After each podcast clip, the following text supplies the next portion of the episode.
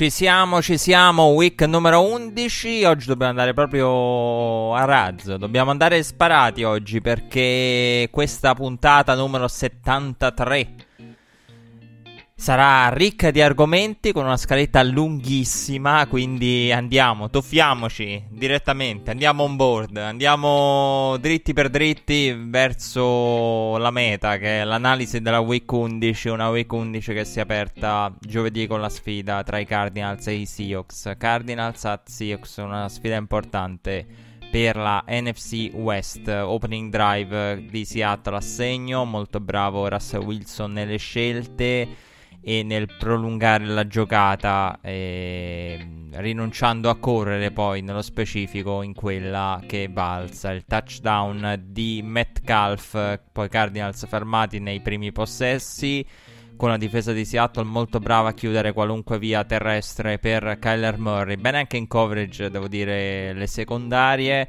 Wilson, poi parleremo di Kyler Murray. Wilson trova Metcalf poi per il big play sulla sideline che però torna indietro via holding. Peccato perché sarebbe stata una delle giocate più belle della settimana e si tramuta in un punt. Poi quel drive Arizona nel proprio terzo possesso offensivo arriva sulla goal line dove con Drake però perde il pallone e poi restituitole con annesso 7 punti dai Seahawks.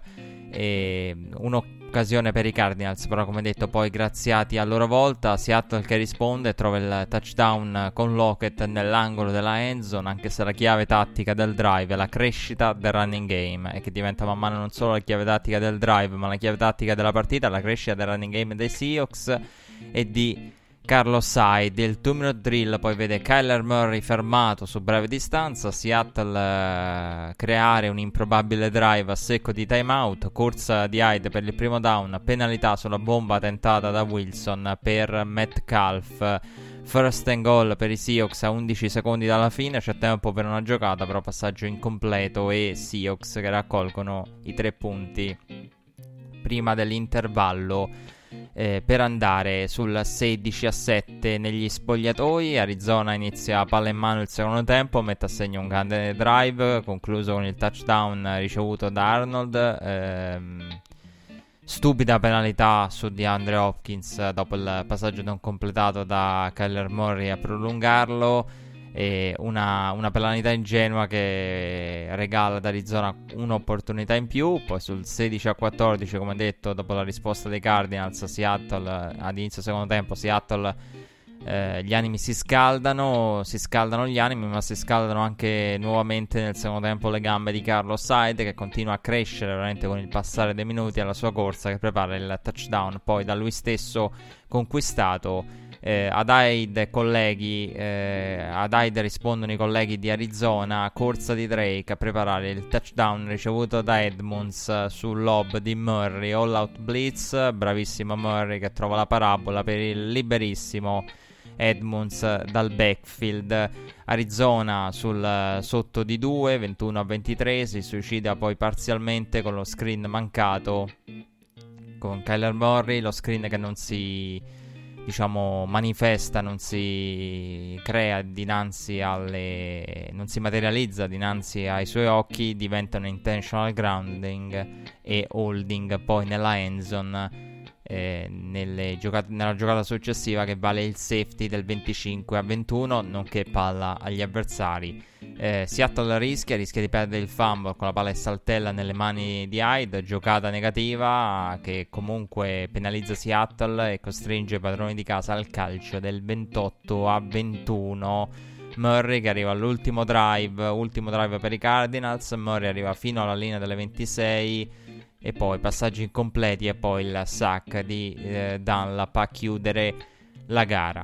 E una partita ben giocata da Seattle, molto bene Seattle, Wilson pulito, il decision making di Russ è stato impeccabile, nulla da dire, si è detto tanto no, let Russ cook, lasciare cucinare Russell Wilson, qui però è stato aiutato, soprattutto, ecco, bisogna lasciare cucinare Russ, però non abbandonarlo da solo in cucina a gestire troppi piatti, a dover tenere in piedi tutto il ristorante metaforicamente cucinando da solo, perché altrimenti no, quando cucini troppe cose insieme qualcosa rischia, rischi di perderla di vista e finisce per bruciarsi. È quello che è successo nelle ultime settimane. Quindi deve cucinare Russ, però con l'aiuto anche e il supporto di altri. Eh, Wilson pulito e partita della, della, da parte di Seattle la, la migliore della stagione per quanto riguarda il controllo del pallone. E hanno veramente controllato il pallone grazie al running game e ad Hyde. E come detto, Russell Wilson molto pulito in un attacco come quello dei Seahawks che ha bisogno di questo, perché la Wilson non può cucinare da solo, deve essere aiutato, però non, non deve essere abbandonato al proprio destino e aggiungo eh, in un attacco che per natura è un attacco che guardi in cassetta un attacco che vai a studiare. Poi nel dettaglio nella partita la settimana scorsa l'abbiamo visto contro i Rams e lì vedi proprio la differenza di una squadra che dà completi semplici a Goff con l'uomo libero la prima lettura eccolo lì il ricevitore primario libero la passo a lui.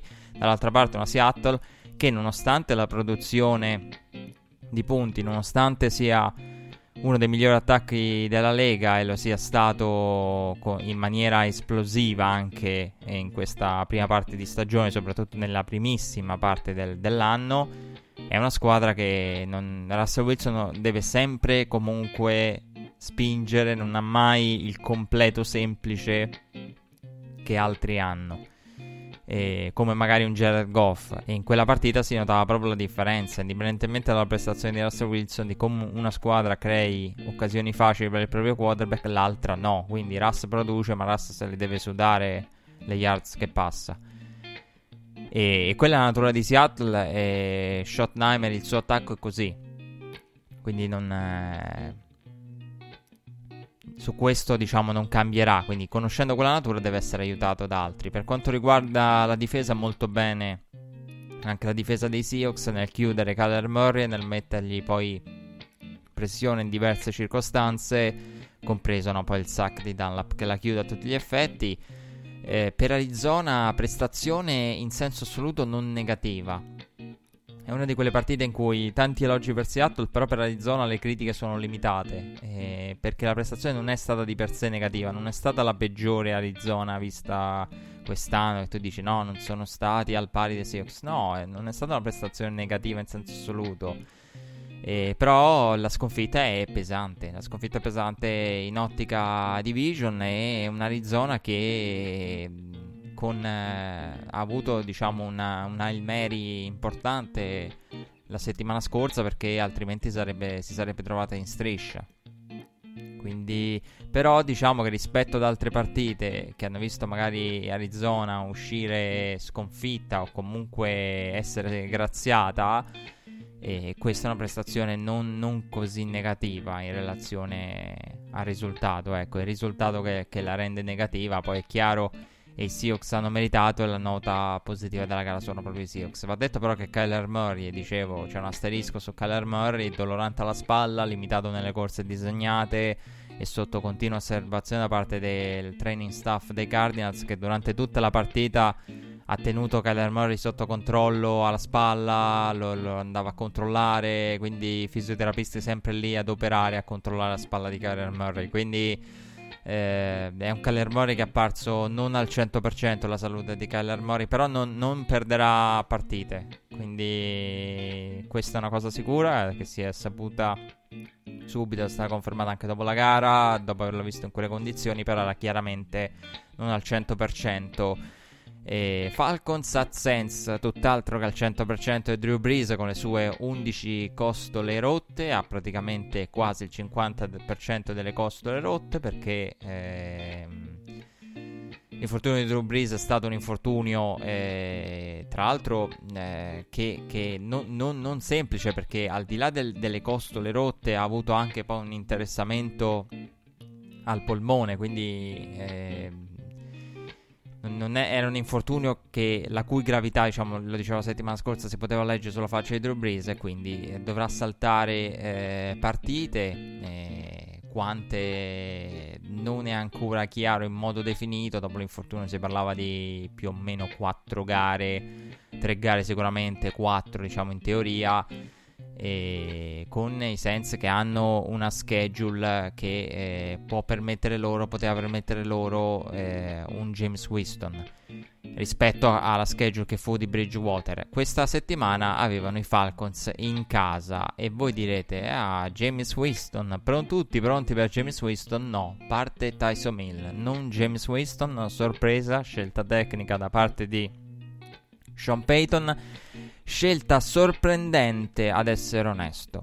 Eh, mi ha sorpreso, non ha sorpreso gli ambienti interni a New Orleans, perché a New Orleans molti che mh, vivono l'ambiente dei Saints quotidianamente hanno detto guardate che Sean Payton preferisce eh, Tyson Hill, cioè lui se deve mandare uno dal nulla senza game plan a subentrare a gara in corso è James Winston eh, quando c'è da preparare la partita è Tyson Hill. Questo lo si diceva prima della stagione con i Saints che hanno protetto Tyson Hill da eventuali offerte esterne durante l'off season, poi però per andare a prendere ad aggiungere un James Winston io aggiungo però e rispondo a, a coloro che vivono l'ambiente senza che tanto scontata non era perché l'anno scorso è stato un Bridgewater proprio automatico. Quindi Breeze out, Bridgewater dentro.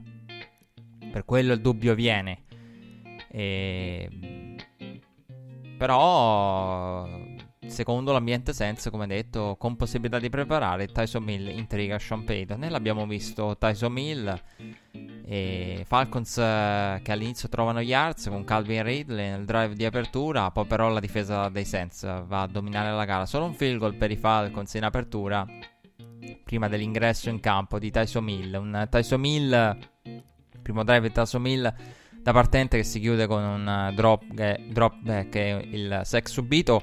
Eh, Tyson Mill che i report dicevano durante la settimana era abbastanza mh, spaventato quando ha saputo che la settimana la preparavano con, con lui in testa, diciamo, lui come partente.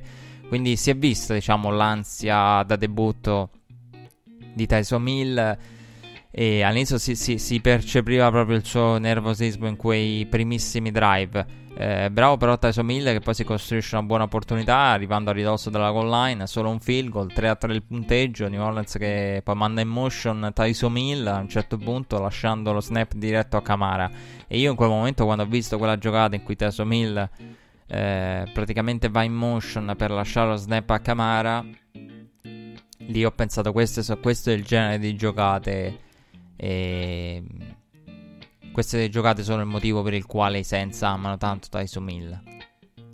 Queste soluzioni creative con Tyson Mill in motion e Camara a prendere lo snap diretto sono, sono quelle cose che nel cuore della notte sogna Sean Payton, no? nei, nei, suoi sogni erotici ci sono quest, questo tipo di giocate che con Tyson Mill hanno un significato che con uh, con James Winston magari non hanno.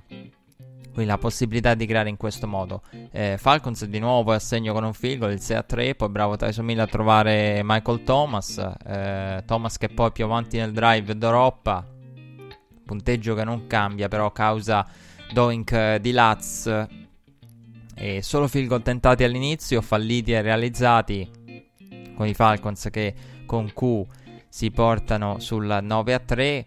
L'esperienza Tyson Mill all'inizio è stata un'esperienza folle è un'esperienza folle perché ha alternato momenti entusiasmanti a lanci rivedibili.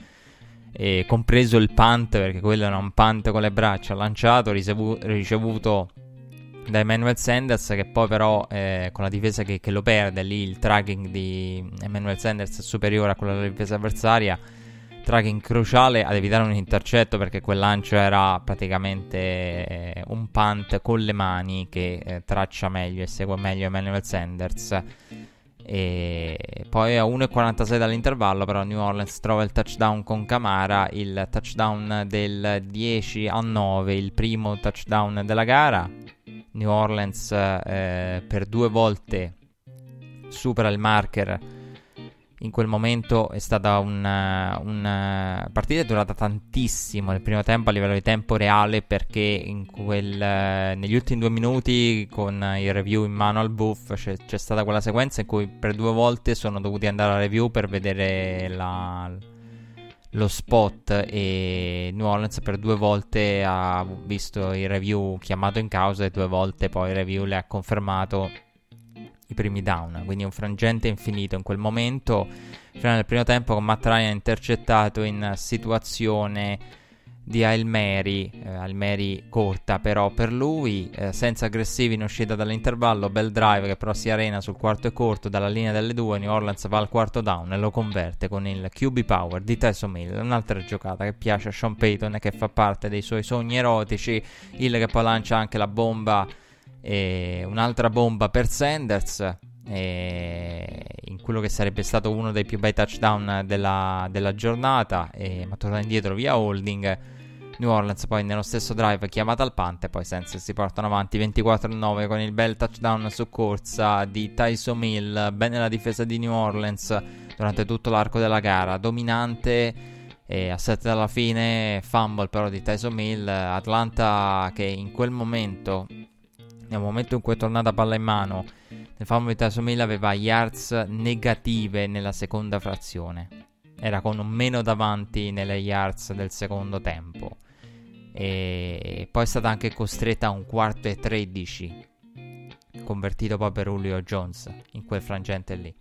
Quindi è poi tornata con quella giocata proprio dal lato, negati- dal lato positivo delle, della matematica, diciamo, delle yards e dell'attacco. E una partita dominata dalla difesa di, di New Orleans. Per il momento è una partita che sicuramente ha visto un Tyson Mill efficiente. È innegabile che la prestazione di Tyson Mill, per le aspettative che avevo io personalmente, sia stata positiva perché poi è cresciuto, si è sbloccato. Certo è che si sono viste delle cose, un'esperienza altalenante, veramente c'è stato di tutto. E Tyson Mill eh, confermato vedremo, vedremo lui, vedremo cosa sarà in grado di, di, di, trovare con lui New Orleans. La cosa, la cosa, il dato di fatto è che probabilmente vedremo è che Michael Thomas è stato più presente in questa partita che in tutte le altre. Quindi, ma proprio nettamente. Quindi ved- vedremo, vedremo un po' sicuramente perché to- la condizione di Michael Thomas sta, sta migliorando ed è migliorata. E, un po' può essere anche la, la natura di un Tyson Mill che, che spinge tutto in questa, questa sua avventura, diciamo che è un po' stile montagne russe. Come montagne russe è la, è la, stagione dei Titans. E Titans at Ravens, eh, una delle gare di cartello del, del, turno della domenica, delle partite delle 19. Ravens fermati nel primo possesso. Titans che convertono un terzo e 11 per poi andare a trovare il field goal. Il eh, touchdown con Janu Smith Baltimora in difficoltà offensivamente, eh, però la difesa c'è all'inizio perché va al violento blitz che costringe Tunnel a liberarsi del pallone, trovando poi l'intercetto e trovando solo gli uomini in maglia nera. Baltimora che dal drive successivo però tira fuori solo un field goal, eh, il secondo della propria partita per il 6 a 7. E Titans che però eh, ridanno poi palla ai Ravens con il costosissimo lancio impreciso di Tunnel su terzo down diretto a AJ Brown. Eh, Ravens che sembrano accendersi con il passaggio perfetto di Lamar per Andrews a guadagnare 30 più yards. Baltimore il touchdown poi lo trova a tutti gli effetti su corsa con J.K. Dobbins. Ravens avanti 14 a 7 dopo la conversione da due punti. Eh, Titans che decidono di andare aggressivi, tengono in vita un drive via fake punt a ridosso del 2 minute warning le, le, tentano tutte, compreso quel, quel fake, field goal a 48 secondi dall'intervallo per il 10 a 14, Ravens inizia nel secondo tempo con il touchdown lanciato dalla Marra per Andrews, eh, Tennessee che eh, diciamo le facilita il lavoro poco prima con due penalità, la seconda delle quali proprio sul tight end dei Ravens praticamente tirato giù un take ai suoi danni. I Titans che arrivano al go to goal che diventa un field goal poi da 40 yards causa snap per terra. E Titans che con il calcio di Goskowski tornano sotto di un solo possesso. 8 punti. E Tennessee che man mano cresce, cresce soprattutto però Henry che sale in cattedra e da dentro le 10 avversarie su... porta i suoi nel territorio avversario ma dentro le 10 avversarie su quarto 2 calciano. E questa è stata la giocata, la giocata che mi ha sorpreso di più di questa gara, il fatto che Vrabel sotto di sotto di un possesso, sotto di di 8 punti in quel momento mi pare decida di andare al calcio. Cioè, non dice questo non è l'ultimo possesso e quarto e due io calcio. Pur avendo... E lo fa una squadra che ha Harry per coprire le brevi distanze, ha Goskowski che è un kicker tutt'altro che dalla trasformazione automatica. Però perché? La decisione è curiosa perché un anno fa sarebbe stata folle, invece qui ha senso. Ed è questo, secondo me, vi invito a riflettere e fermiamoci a riflettere su quello, su quell'episodio lì. Un anno fa sarebbe stato folle. Dice, vabbè, ma li tieni in vantaggio invece di andare a cercare il pareggio ora, subito, con un quarto e due da convertire, puoi andare a cercare il first and goal, no? Da first and goal e vediamo che succede. Invece no, e l'anno scorso sarebbe stato Vrabel no, su, sulla graticola, crocefisso in sala mensa perché dà la palla alla Lamar e tanti saluti e Lamar ti porta sotto di, di un possesso e mezzo e buonanotte. E invece no, invece eh, qui l'idea del ridò palla all'attacco dei Ravens che non me la fa più vedere non esiste. E infatti drive successivo Ravens fermati primo punt per loro, anche se avevano visto eh, l'intercetto di Lamar come turnover. E Titans che eh, bel drive a quel punto dei, dei, Titans, uno dei più belli, il migliore drive della settimana, il migliore drive della settimana a livello di, di play calling, a livello di esecuzione per un quarterback, ci metto quello di Mahomes della vittoria contro i Raiders, però questo è veramente uno dei migliori drive, ce ne sono tanti, poi li, li menzioneremo quello chiamato da Arthur Smith, il migliore drive con eh, perché mh, mm, elogiato anche da Tony Romo in telecronaca perché lì Arthur Smith all'attacco di Tennessee gioca sull'Harry non Harry. Harry non Harry. Harry a correre play action che ne beneficia e, e poi diciamo tutto quello che può derivarne. Quindi giocano sulla corsa non corsa di Harry e drive peccato perché è un bel drive chiamato, rovinato però dal fumble eh, raccolto male da Tunnel con il blitz che gli mette pressione, gli mette fretta, Tunnel raccoglie male il, eh, lo snap e praticamente quel drive eh, muore così perché la giocata porta, porta al, al, al, terzo e 10 eh, o perlomeno sembra portare al terzo e 10 e complicare, aver complicato la vita ai Titans. Terzo e 10 che però vede i Titans affrontarlo con l'idea. Io gli ho detto, vabbè, copriranno la distanza e poi andranno al quarto down. Invece no, trovano il J. Brown che è corto rispetto al marker, con l'idea di andare al quarto down. Ma il J. Brown non ne vuole sapere di andare giù prima del marker, continua, va al di là del marker, va addirittura al di là della goal line. Touchdown nel sorpasso. Titans sopra di 1, alla ricerca del più 3 via conversione da 2 punti, trovata via read option, anche lì mi è piaciuta molto la chiamata, hai giocato tutto il drive sul corsa non corsa. E Henry corre, play action, arrivi là, con che altro puoi metterci per confondere le idee e giocare sull'Harry non Harry, la read option. Una bellissima chiamata, soprattutto perché è coerente con il drive da parte di Arthur Smith play calling spettacolare, eh, come detto da parte dell'offensive coordinator dei Titans. Ravens che rispondono però con un drive fulmineo, da subito un field goal range che però non riesce a ottenere nulla più del field goal. Si va all'overtime, overtime eh, che vede i Ravens vincere il coin toss, venire fermati poi con il cruciale sack su Lamar Jackson sul secondo down e Titans che arrivano in goal range per Goskowski, anche se per Goskowski di garantito c'è molto poco, anche se eh, i Titans erano a, in goal range buono, quindi niente di folle. Eh, anche se non sarebbe stato un field goal automatico, ma non c'è bisogno. Qualunque dubbio del genere qualunque riflessione del genere va a farsi benedire perché la vince Harry su corsa con il touchdown del walk-off. È una partita che fa riflettere tanto sui Ravens. Fa riflettere tanto sui Ravens. I Ravens hanno problemi nella, nell'offensive line. Eh, con, eh, hanno, hanno, perso, li abbiamo visti perdere uomini chiave. Eh, via infortunio, il ritiro di Yanda. È una squadra che mh, a livello di linea non è più quella di una volta. E il running game non è più quello di una volta, non c'è l'imprevedibilità di una volta, per tanti motivi secondo me. E un po' perché cominciano a esserci tanti piccoli Lamar Jackson se, e questo è un fattore che bisogna considerare. Tante squadre, il fatto è una volta c'erano il quarterback che corre. L'NFL è questo. L'NFL è un ciclo continuo e in cui cose viste nel passato e trend ritornano e, e poi man mano le difese si adattano e questi trend diciamo, eh, continuano ciclicamente a riproporsi. E eh, stiamo vedendo, abbiamo visto un NFL negli anni, un NFL eh, che non aveva veramente armi eh, per arginare i quarterback mobili. Eh, non aveva, non sapeva come fare, non sapeva come affrontarli, non sapeva come contenerli.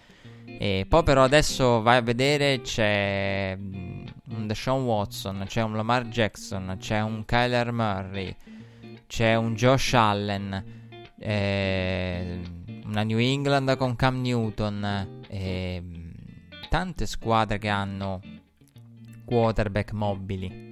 Tante squadre che hanno, eh, adesso c'è anche New Orleans con Tyson Mill, tante squadre, quindi man mano li incontri, non è più una cosa rara trovare quarterback eh, mobili e quanto mobili, poi alcuni sono comunque difficili da fermare perché Lamar è, e Lamar, Kyler Murray e Kyler Murray sono pacchetti, diciamo, di caratteristiche che difficilmente trovi. Però più li vedi, più li hai e più li, li, li incontri man mano e più sei in grado di, di affrontarli. E quindi è tutto un insieme di fattori. E quindi tutto ciò va poi a comporre quel mix che è la, la causa della, delle difficoltà dei Ravens. Però la partita fa riflettere tanto per i motivi che vi ho detto. Perché un Brebel calcia invece di giocarsi tutto perché sa che arriva la palla. Un anno fa non sarebbe accaduto.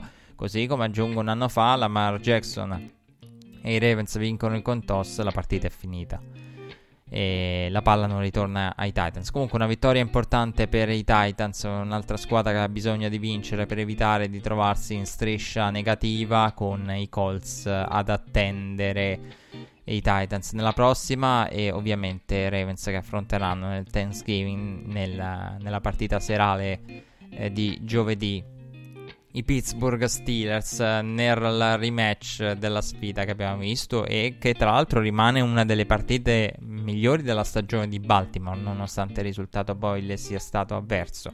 Parliamo proprio degli Steelers, prossimi avversari dei Ravens che però in questa affrontavano i Jaguars, ottimo avvio di Jacksonville, limitato al field goal, il drive si, si ferma lì, finisce in stallo Jaguars che tentano l'onza kick a sorpresa con Killan Cole, curiosa giocata con il kicker che finta e Cole che calcia, recuperato però comunque dagli Steelers che ne tirano fuori un field goal tentato e sbagliato da Boswell.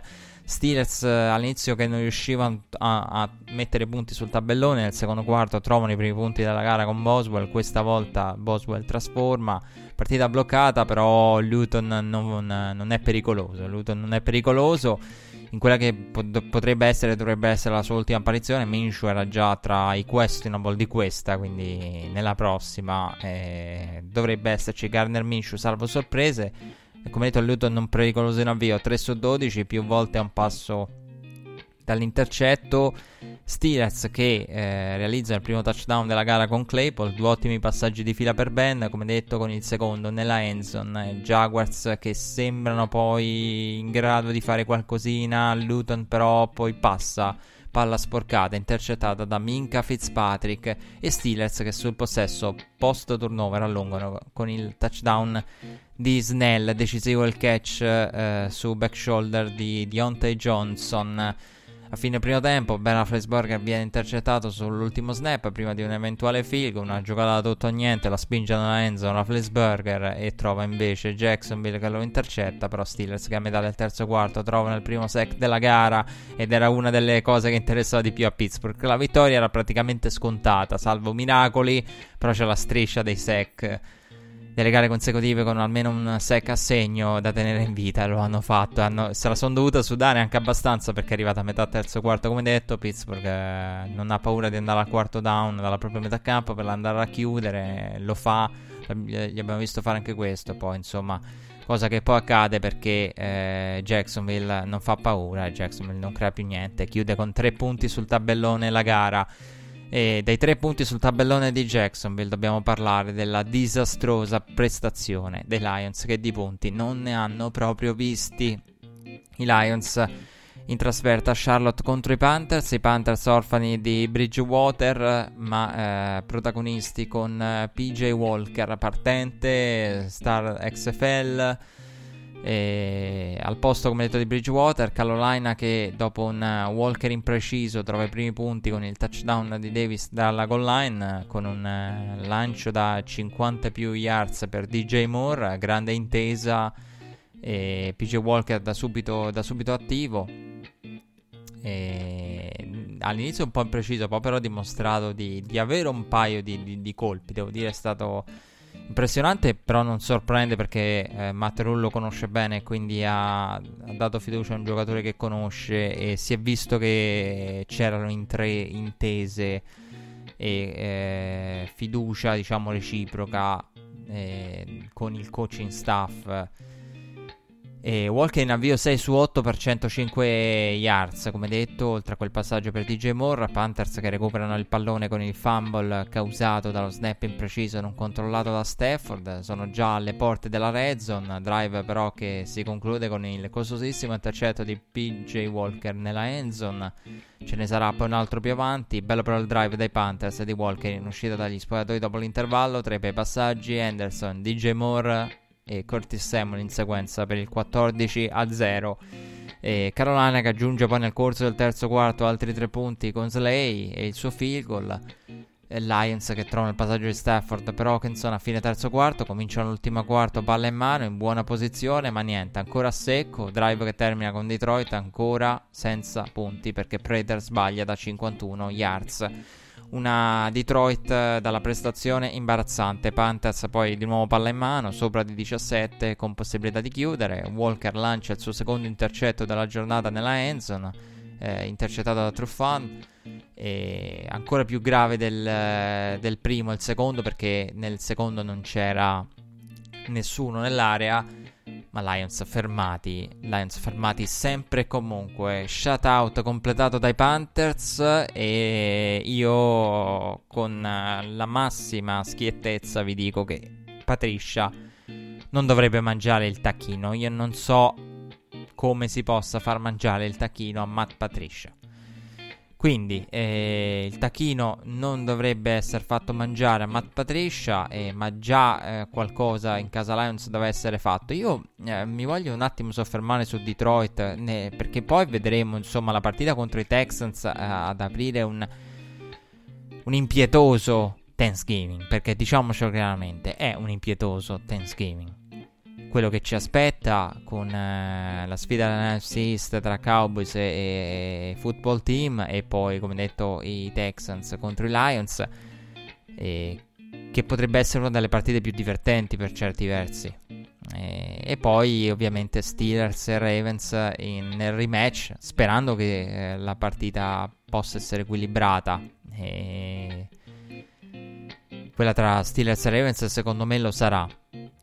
Quindi io non, non escludo, non sarei sorpreso al momento da, da qualunque risultato, compresa una vittoria de, dei Ravens. Proprio perché nella prima i risultati. È vero che i Ravens sono in un momento negativo, però nella prima l'attacco muoveva le catene come detto era quello di Baltimora. Però dicevo, al di là dell'impietoso Thanksgiving che ci aspetta i Lions, si parla sempre dei Lions come una delle organizzazioni più friendly per i, per i, vari personali, i vari general manager, una di quelle organizzazioni fedeli, una di quelle organizzazioni no, con la famiglia Ford che ti dà fiducia, che ti lascia fare, che si fa gli affari suoi.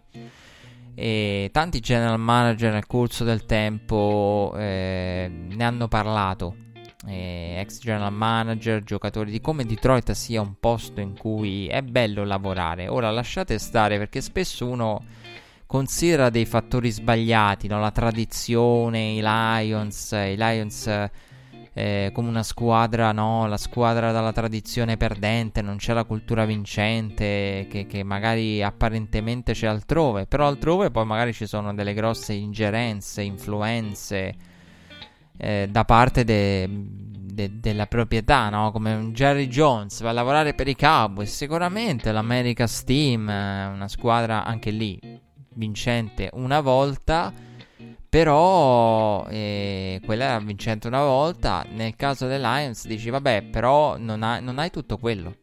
Cioè, parliamo di una squadra in cui l'ownership ti lascia fare, l'ownership ti lascia costruire, ti lascia portare la tua cultura ed è quello che hanno provato a fare con Matt Patricia, che poi non è successo, dandogli una fiducia enorme. Quindi è una squadra, il problema è uno, chi ti, dà, chi ti lascia carta bianca, il discorso poi ve lo riassumo e ve lo semplifico senza entrare troppo nel dettaglio, è proprio questo. Chi vi lascia carta bianca, in questo caso la, la proprietà del Lions è una proprietà che lascia carta bianca, lascia carta bianca in mano a chi? Se lo lasci in mano a un saggio fai una cosa geniale, se lo la- lasci carta bianca in mano a chi non è in grado di portare la cultura vincente, di trasformare l'organizzazione, fai solo che peggio e finisci come sono messi adesso. Però è quello, è una... È una franchigia che lascia carta bianca e dà fiducia, la massima fiducia possibile. Il problema è quando dai grande fiducia, non è né una cosa positiva né negativa, dipende a chi metti in mano la tua fiducia spropositata. E una fiducia che sicuramente ha Kraft in Bill Belichick, Patriots a Texans, eh, nonostante il trend dei Patriots Patriots impegnati a Houston e Patriots altalenanti no? dalla partita sofferta del Monday Night contro i Jets alla vittoria contro i Ravens in casa della settimana scorsa e partita che ha visto i Patriots subito pericolosi. Di Romeo Crennel voglio parlare però alla fine anche se ce l'ho scritto subito perché è veramente la cosa più scioccante. Ecco questa è una cattiva organizzazione. Questa è proprio la dimostrazione di una cattiva organizzazione i Texans Patriots subito pericolosi. Con lo screen pass per James White finalizzano poi con Harris. Watson trova Brandon Cooks in risposta. Tre passaggi di altissimo livello in quel momento per Deshaun Watson. In un drive che si conclude con il touchdown ricevuto da Randall Cobb per il pareggio. Folk a segno per il eh, sedicesimo eh, calcio consecutivo 10 a 7 a 4 minuti dall'intervallo Texans avanti 14 a 10 con la corsa fisica di Deshaun Watson autore di un bel passaggio poco prima. Eh, Texans che a meno di 20 secondi dall'intervallo trovano il touchdown con Kiki Cutie sen- di cui tanto sentivamo, sentivamo, parlare lo scorso anno quest'anno se ne è sentito parlare di meno. E a parte che è un giocatore stato tanto assente comunque secondo touchdown della carriera per lui più 11 targato Houston, Patriots che tornano sotto di 4, in quel momento inizia poi l'elastico che ci accompagna fino alla fine, tornano sotto di 4 con il bel passaggio di Newton per Bird, ottimo lancio, ottimo aggiustamento prima della ricezione con il defensive back che non vuole commettere l'interferenza, Bird che praticamente gli gira attorno per procurarsi poi l'angolo per poterla andare a raccogliere quella palla, dalle bra- la- ben lanciata da Cam Newton, un bel lancio precisissimo, bello aggiustamento come detto dei Bird, Texans che si portano poi a più 7 con il field goal realizzato da Fairburn, Patriots in territorio avversario poco dopo, ma su quarto e lungo costretti al calcio, al calcio del meno 4, Bill Belichick a 7 minuti dalla fine, Bill conta sull'avere un nuovo possesso, cosa che poi accade, lo hanno, lo hanno con 4 minuti ma sotto di 7, nel mentre come detto Houston trova di nuovo il vantaggio e va di nuovo a più 7, Patriots che la, la palla la rihanno indietro come aveva immaginato Bill Belichick eh, sotto di 7 con 4 minuti dalla fine. Eh, a 4 dalla fine, Drive De Peters arriva in territorio avversario, ma si ferma lì. Con il quarto down che non permette al drive di continuare e Patriots che escono sconfitti dalla sfida contro i Texans. Volevo dire, eh, sui Patriots io credo che i Patriots stiano facendo un lavoro pazzesco cioè, a un certo punto durante la gara ho pensato questa squadra, per quello che ha mostrato, non dovrebbe essere nemmeno nell'orbita 500. E invece nell'orbita, era nell'orbita 500. Con questa gara si complicano un po' le cose. Però se questa squadra dovesse arrivare nell'orbita 500 eh, o navigarci come hanno fatto, come potevano fare, eh, è qualcosa di pazzesco.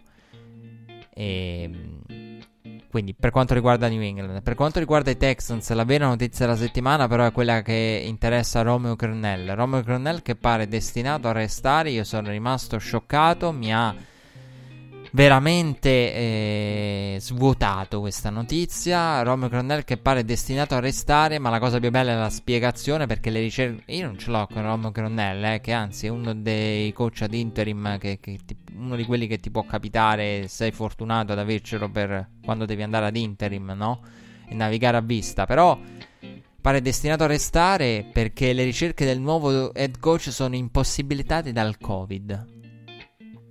Cioè, questo è quello che è uscito fuori da, in settimana da Houston. Le ricerche del nuovo coach sono impossibilitate dal Covid. Cioè, con tutti i mezzi che abbiamo a disposizione, le app, le videoconferenze, cioè si riesce a fare un draft, l'NFL riesce a fare un draft tra poi rischio Covid. Cioè si, si, riesce a fare un draft, riesce a far disputare la stagione anche questa settimana, un'altra settimana da aggiungere, da spuntare, pulita, senza drammi eh, dovuti alle positività. E, e, e, Houston non riesce a trovare un coach eh, non riesce a condurre le proprie interviste. Tra l'altro con tempo a disposizione, quindi non è che c'è la fretta del eh, facciamo venire uno subito, cioè c'è anche tempo per condurre. Quindi boh, eh, qualcuno in America nell'orbita Houston, Houston tra l'altro disastrosa a livello PR, anche eh, licenziato la ragazza e questa è stata una cosa che io non ve ne ho parlato la settimana scorsa, ma adesso ce l'aggiungiamo subito dentro in questo calderone eh, che riguarda i Texans. Hanno licenziato la, la, ragazza che gestiva le pubbliche relazioni perché non è un fit culturale. Eh, la ragazza è, è, la ragazza di colore. Quindi ed è una delle più amate all'interno della, dell'ambiente NFL. JJ Watt si è infuriato, non è un fit culturale. Allora, sicuramente mh, uno, diciamo, il dubbio sul razzismo c'è. E poi magari è semplicemente un a, a, ad alcune persone scomoda quella persona, oppure appartiene a una, no, una, persona che appartiene a un regime che vogliono eliminare, quindi fai fuori no, tutti gli uomini della corte che non... quindi ripulire un po'. E, ehm, qualcuno che ha parlato troppo, cioè sicuramente magari ci saranno delle, delle, vicende interne, qualcosa che è uscito fuori da Houston che non doveva uscire, io non so, però quando senti dire non è un fit culturale, eh, il dubbio sinceramente molto forte viene calcolando di che organizzazione stiamo parlando e, e cosa hanno combinato eh, i proprietari e le varie uscite no, dei McNair eh, ai tempi, quindi di McNair Senior. Quindi, eh, cioè stiamo parlando, stiamo parlando di questo, di un'organizzazione che... Quindi il dubbio ti viene, JJ Watt si è infuriato, io aggiungo anche che quando, quando vai a toccare uno di questi ruoli, avendo lavorato e conoscendo l'ambiente eh, che non mi manca per niente vi dico con sincerità, non mi manca per niente relazionarmi direttamente con, eh, con eh, società o team o organizzazioni. Questa è una cosa bella dello sport americano ed è una cosa bella degli sport americani è che se, come dico sempre io, se tu critichi qualcuno nessuno ti minaccia di denuncia anche se non ne hanno il minimo elemento, però è una cosa che purtroppo quando vai a fare editoriali sull'NFL non ti tocca nessuno da, dal tuo paese all'estero perché non è che lo leggi a Godel se lo critichi. Però altrove purtroppo ti trovi quella persona o, o l'ufficio stampa di, quel, di, di, quella federazione o comunque qualcuno di quella squadra che ti, ti, ti, viene a contattare. È una di quelle cose che comunque batti becco, no? Il continuo, il... E alla fine, come dico io, è sempre, io lo dico in modo poetico, feci questo discorso a Red Flag e mi piace farlo. È uno di quei mondi in cui ci si odia, ma alla fine ci si saluta e si, si è anche amici una volta che poi magari si cambia eh, ambiente o settore ci si ritrova magari a parlare con persone che sono, sono, avversari perché alla fine il PR di una squadra fa parte della propaganda, no? Del vuole difendere l'immagine di quella squadra. Chi lavora e fa il reporter cerca di tirare fuori tutto quello che c'è nella, in una squadra, in un'organizzazione, compreso il marcio. Quindi sono cose diverse. Il, um, chi, chi, lavora per la comunicazione dice no, nega, non c'è stata nessuna rissa tra quei giocatori, gli attriti. Eh, O'Brien, no? E chi invece dall'altra parte non sono successe queste cose tra lui, DeAndre Hopkins, JJ Watt. Chi sta per venire alle mani è Joe Judge con un proprio assistente. È successo anche questo in settimana. Prego, succedono tutte queste cose e ovviamente il rep- Dipartimento PR delle pubbliche relazioni cerca di, di, salvaguardare l'immagine di un'organizzazione anche sulle correnti interne, chi vuole fare fuori chi. E dall'altra parte si cerca la verità. Però quando senti dire agli insider, io con- non conosco il mondo americano, conosco quello italiano e anch'io a me è capitato di essere no, da- dall'altra parte e certe persone nell'ambito delle pubbliche relazioni le apprezzi e quando le apprezzi per la facilità, per il modo in cui ti aiutano, perché eh, è anche quello e riesci ad interagire con loro bene, ti aiutano, ti supportano nel tuo lavoro, al seguito della squadra, certe persone le sai riconoscere. Io ho sentito tanti reporter dire che, che mm, che Houston aveva un uh, dipartimento PR con il quale era bello, pratico, interagire, professionale. Io ci credo, perché avendo fatto questo lavoro in Italia so che società che comunicano bene, interagiscono bene con la stampa, con il proprio ufficio stampa, le riconosce subito. Quindi io ci credo. E poi, eh, no, JJ Watt non la, non la prende bene. E Mm, peccato perché mm, l'ho trovata ecco, una di quelle cose gratuite e alquanto, soprattutto di questi tempi, imbarazzante no? leggere, non è un fit culturale, è anche il modo in cui hanno com- comunicato.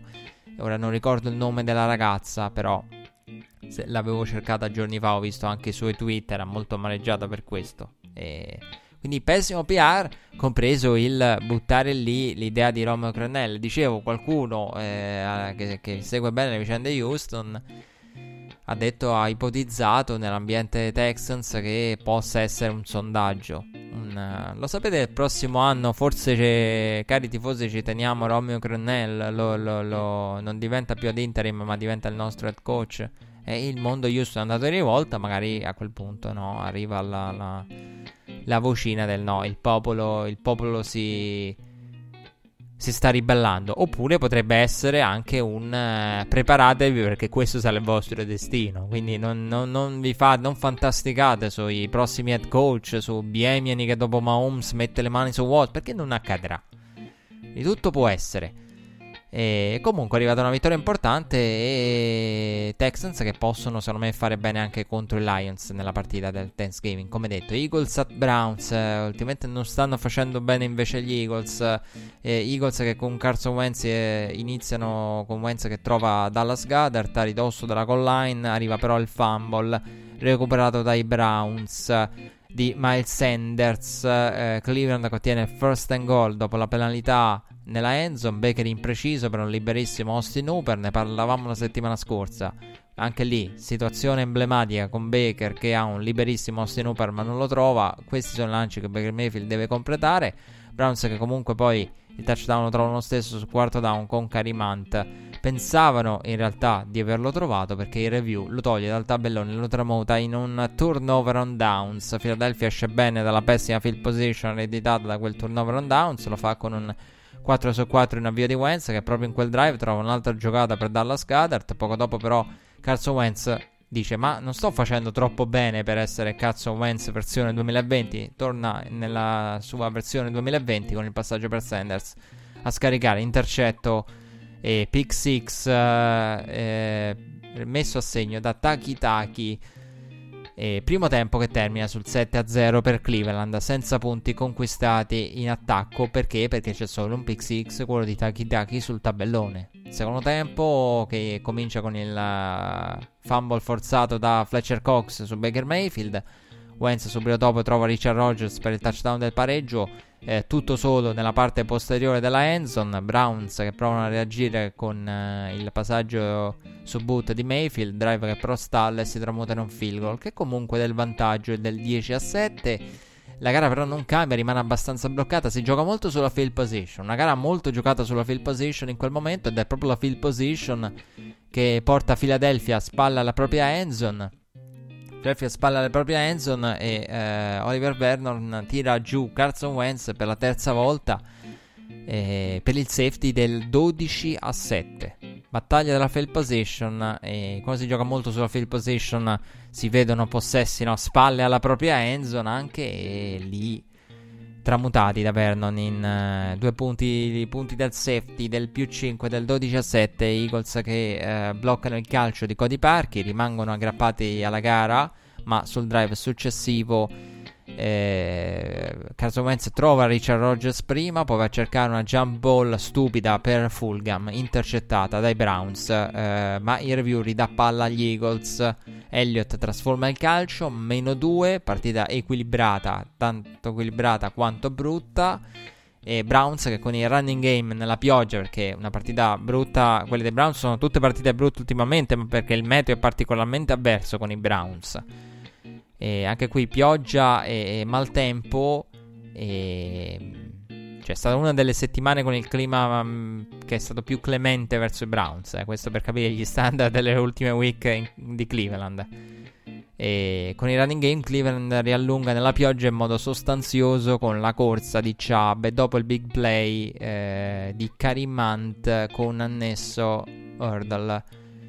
E Chubb crea con, eh, il, eh, con le gambe e poi Carimante finalizza con via Hurdle. Curiosa la gara perché durante la telecronaca si è parlato e questa, mm, questo appunto me l'ha, me l'ha ricordato. Chubb aveva eh, il carico maggiore, diciamo, nel running game, ma poi Carimante era quello che finalizzava, era quello chiamato.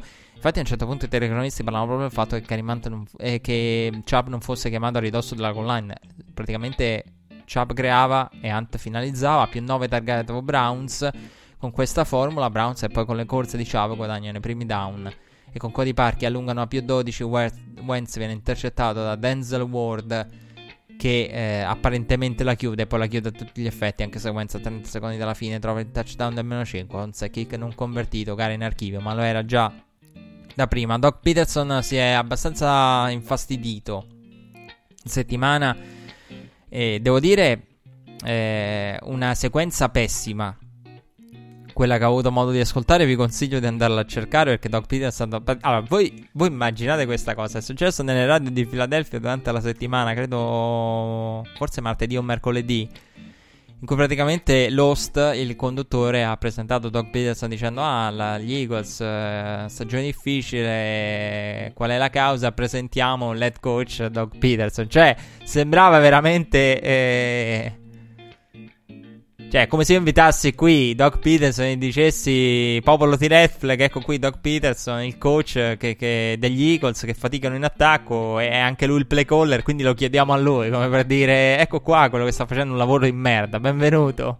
Come va? Ah no, e poi, poi si stupivano anche che, che, che Doc Peterson si, si, si, arrabbiasse. Doc Peterson che praticamente gli, poi ha risposto a, ai conduttori dicendo io sono qua perché, perché ho, ho questo impegno, perché è un impegno, no? Onoro l'impegno preso, la parola data. Però eh, voleva mandarli a quel paese e avrebbe avuto il mio sostegno perché l'hanno presentato in maniera talmente, talmente pessima. Soprattutto perché se presenti uno così, cioè sembra che poi lo vuoi andare a criticare o lo vuoi andare a, a vuoi andare a cercare no, le, le, risposte attaccandolo e criticandolo.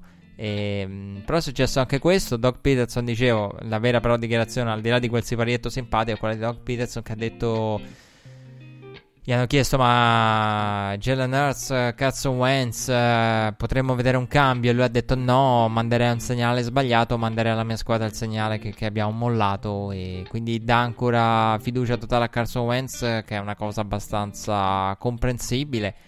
Eh, poi insomma si potrebbe anche dire l'opposto. Per carità, se qualcuno di voi la pensa al contrario, lo, lo, lo, lo rispetto, lo apprezzo. Ovvero del magari cambiando Carson Wentz dai un segnale del proviamo qualunque cosa. Quello che è un po' il segnale di Flores. Eh, qui sta tutto nel, nel coach di cosa quale messaggio vuoi far passare. Quindi Doc Peterson la pensa con il se tolgo Carson Wentz il messaggio che ci arrendiamo, quando magari per alcuni è diamo un'opportunità a Jalen Hurts, abbiamo investito, perché no? Proviamole, proviamole tutte, c'è chi le prova tutte e chi è più restio a togliere fiducia al proprio quarterback. Eh, sono mentalità differenti. Eh, ed è un po', secondo me, l'argomento di questa settimana. No? Vedere un Doc Peterson come gestisce Carson Wentz e vedere come un, uh, un Flores gestisce Tua, Toga Veloa e, e, Fitzpatrick. Non so quale delle due è corretta. Secondo me, io sono della mentalità che in queste situazioni molto dipende dal carattere della persona. Quindi, se, se, e da quello che vuoi ottenere alla fine. Quindi mm, poi ci arriviamo con Miami. Poi ci arriviamo con Miami. Perché sennò il discorso viene poi orientato troppo verso i Dolphins. Comunque, in difficoltà gli Eagles e la NFC è più aperta che mai. Anche grazie alle prestazioni dei Cowboys e del Washington Football Team eh, vincente in casa contro i Bengals. Bengals nella red zone all'inizio, fermati, costretti al field goal, tra l'altro anche fallito da Pollock. Washington che arriva a ridosso della collina, dopo diversi tentativi il touchdown poi lo trova.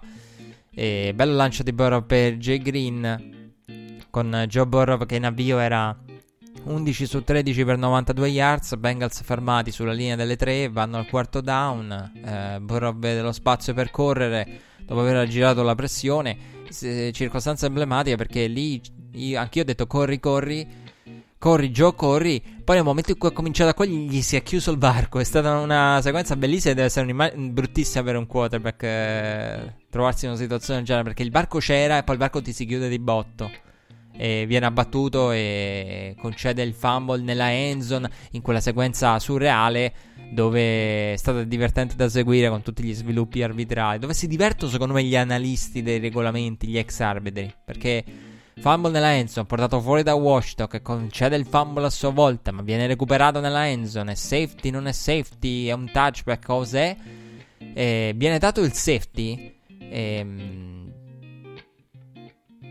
sostanzialmente viene viene dato il, il safety, però il, il, review poi dice che il difensore non aveva il controllo della palla e, e quindi il recupero effettivo è quello avvenuto nella endzone. Quindi eh, in quel caso safety e uh, holding rifiutato da, uh, da Ron Rivera. E situazione su- surreale eh, perché non, non c'era no, la penalità e c'era dove l'hanno recuperato, dove non l'hanno recuperato. Perché abbiamo visto anche questo. Eh, però giusta la chiamata del recupero nella endzone, ecco. Quella sequenza folle in cui sì, se dai recupero fuori dalla collana e la palla torna indietro, è un safety a tutti gli effetti con un secondo fumble, diciamo, nel, nello sviluppo. Bengals poi assegno sul uh, possesso dopo con Burrow per AJ Green. Bengals che trovano anche il vantaggio con Bullock per il 9 a 7. E poco dopo Alex Smith vede il passaggio sporcato e intercettato. E nuova opportunità per Bullock che da 58 yards sbaglia. 11 dalla fine del terzo quarto, però avviene la vera uh, notizia, la vera, il vero snap, la vera giocata degna di cronaca però di questa partita. Joe spalla alla propria endzone, viene colpito, appare da subito gravemente infortunato alla gamba sinistra. Le immagini sono peggio di quanto si potesse pensare in tempo reale. E perché vedendolo in tempo reale, l'avevo proprio in quel momento in un riquadretto questa partita. E staccata da, da Redzone, ho detto vabbè, un infortunio brutto, ma quanto brutto poi ho visto le immagini che Scott Henson poi tra l'altro ci ha anche recuperato perché non c'è il replay diretto, c'erano le immagini praticamente recuperate, ripro- rimandate in sequenza da, da, live praticamente all'inizio e le immagini ho pensato sono più brutte di quanto si, si, si potesse immaginare in quel momento. E Washington poi vabbè da quel momento prende in controllo la partita e Cincinnati partita a quel momento segnata. In quel momento segnata perché si vedono proprio i Bengals che distratti e preoccupati da altro. Proprio la, la, la, i Bengals si, si, si, spengono assieme al proprio leader, alla propria guida Joe Burrow che esce in barella. Drive successivo, touchdown di Washington Football Team con, uh, con, Smith per Sims Jr. 14-9. Poi Football Team che via field goal costruisce. E poi porta a casa la gara a Washington. Da quel momento in poi Cincinnati non fa più niente degno di nota.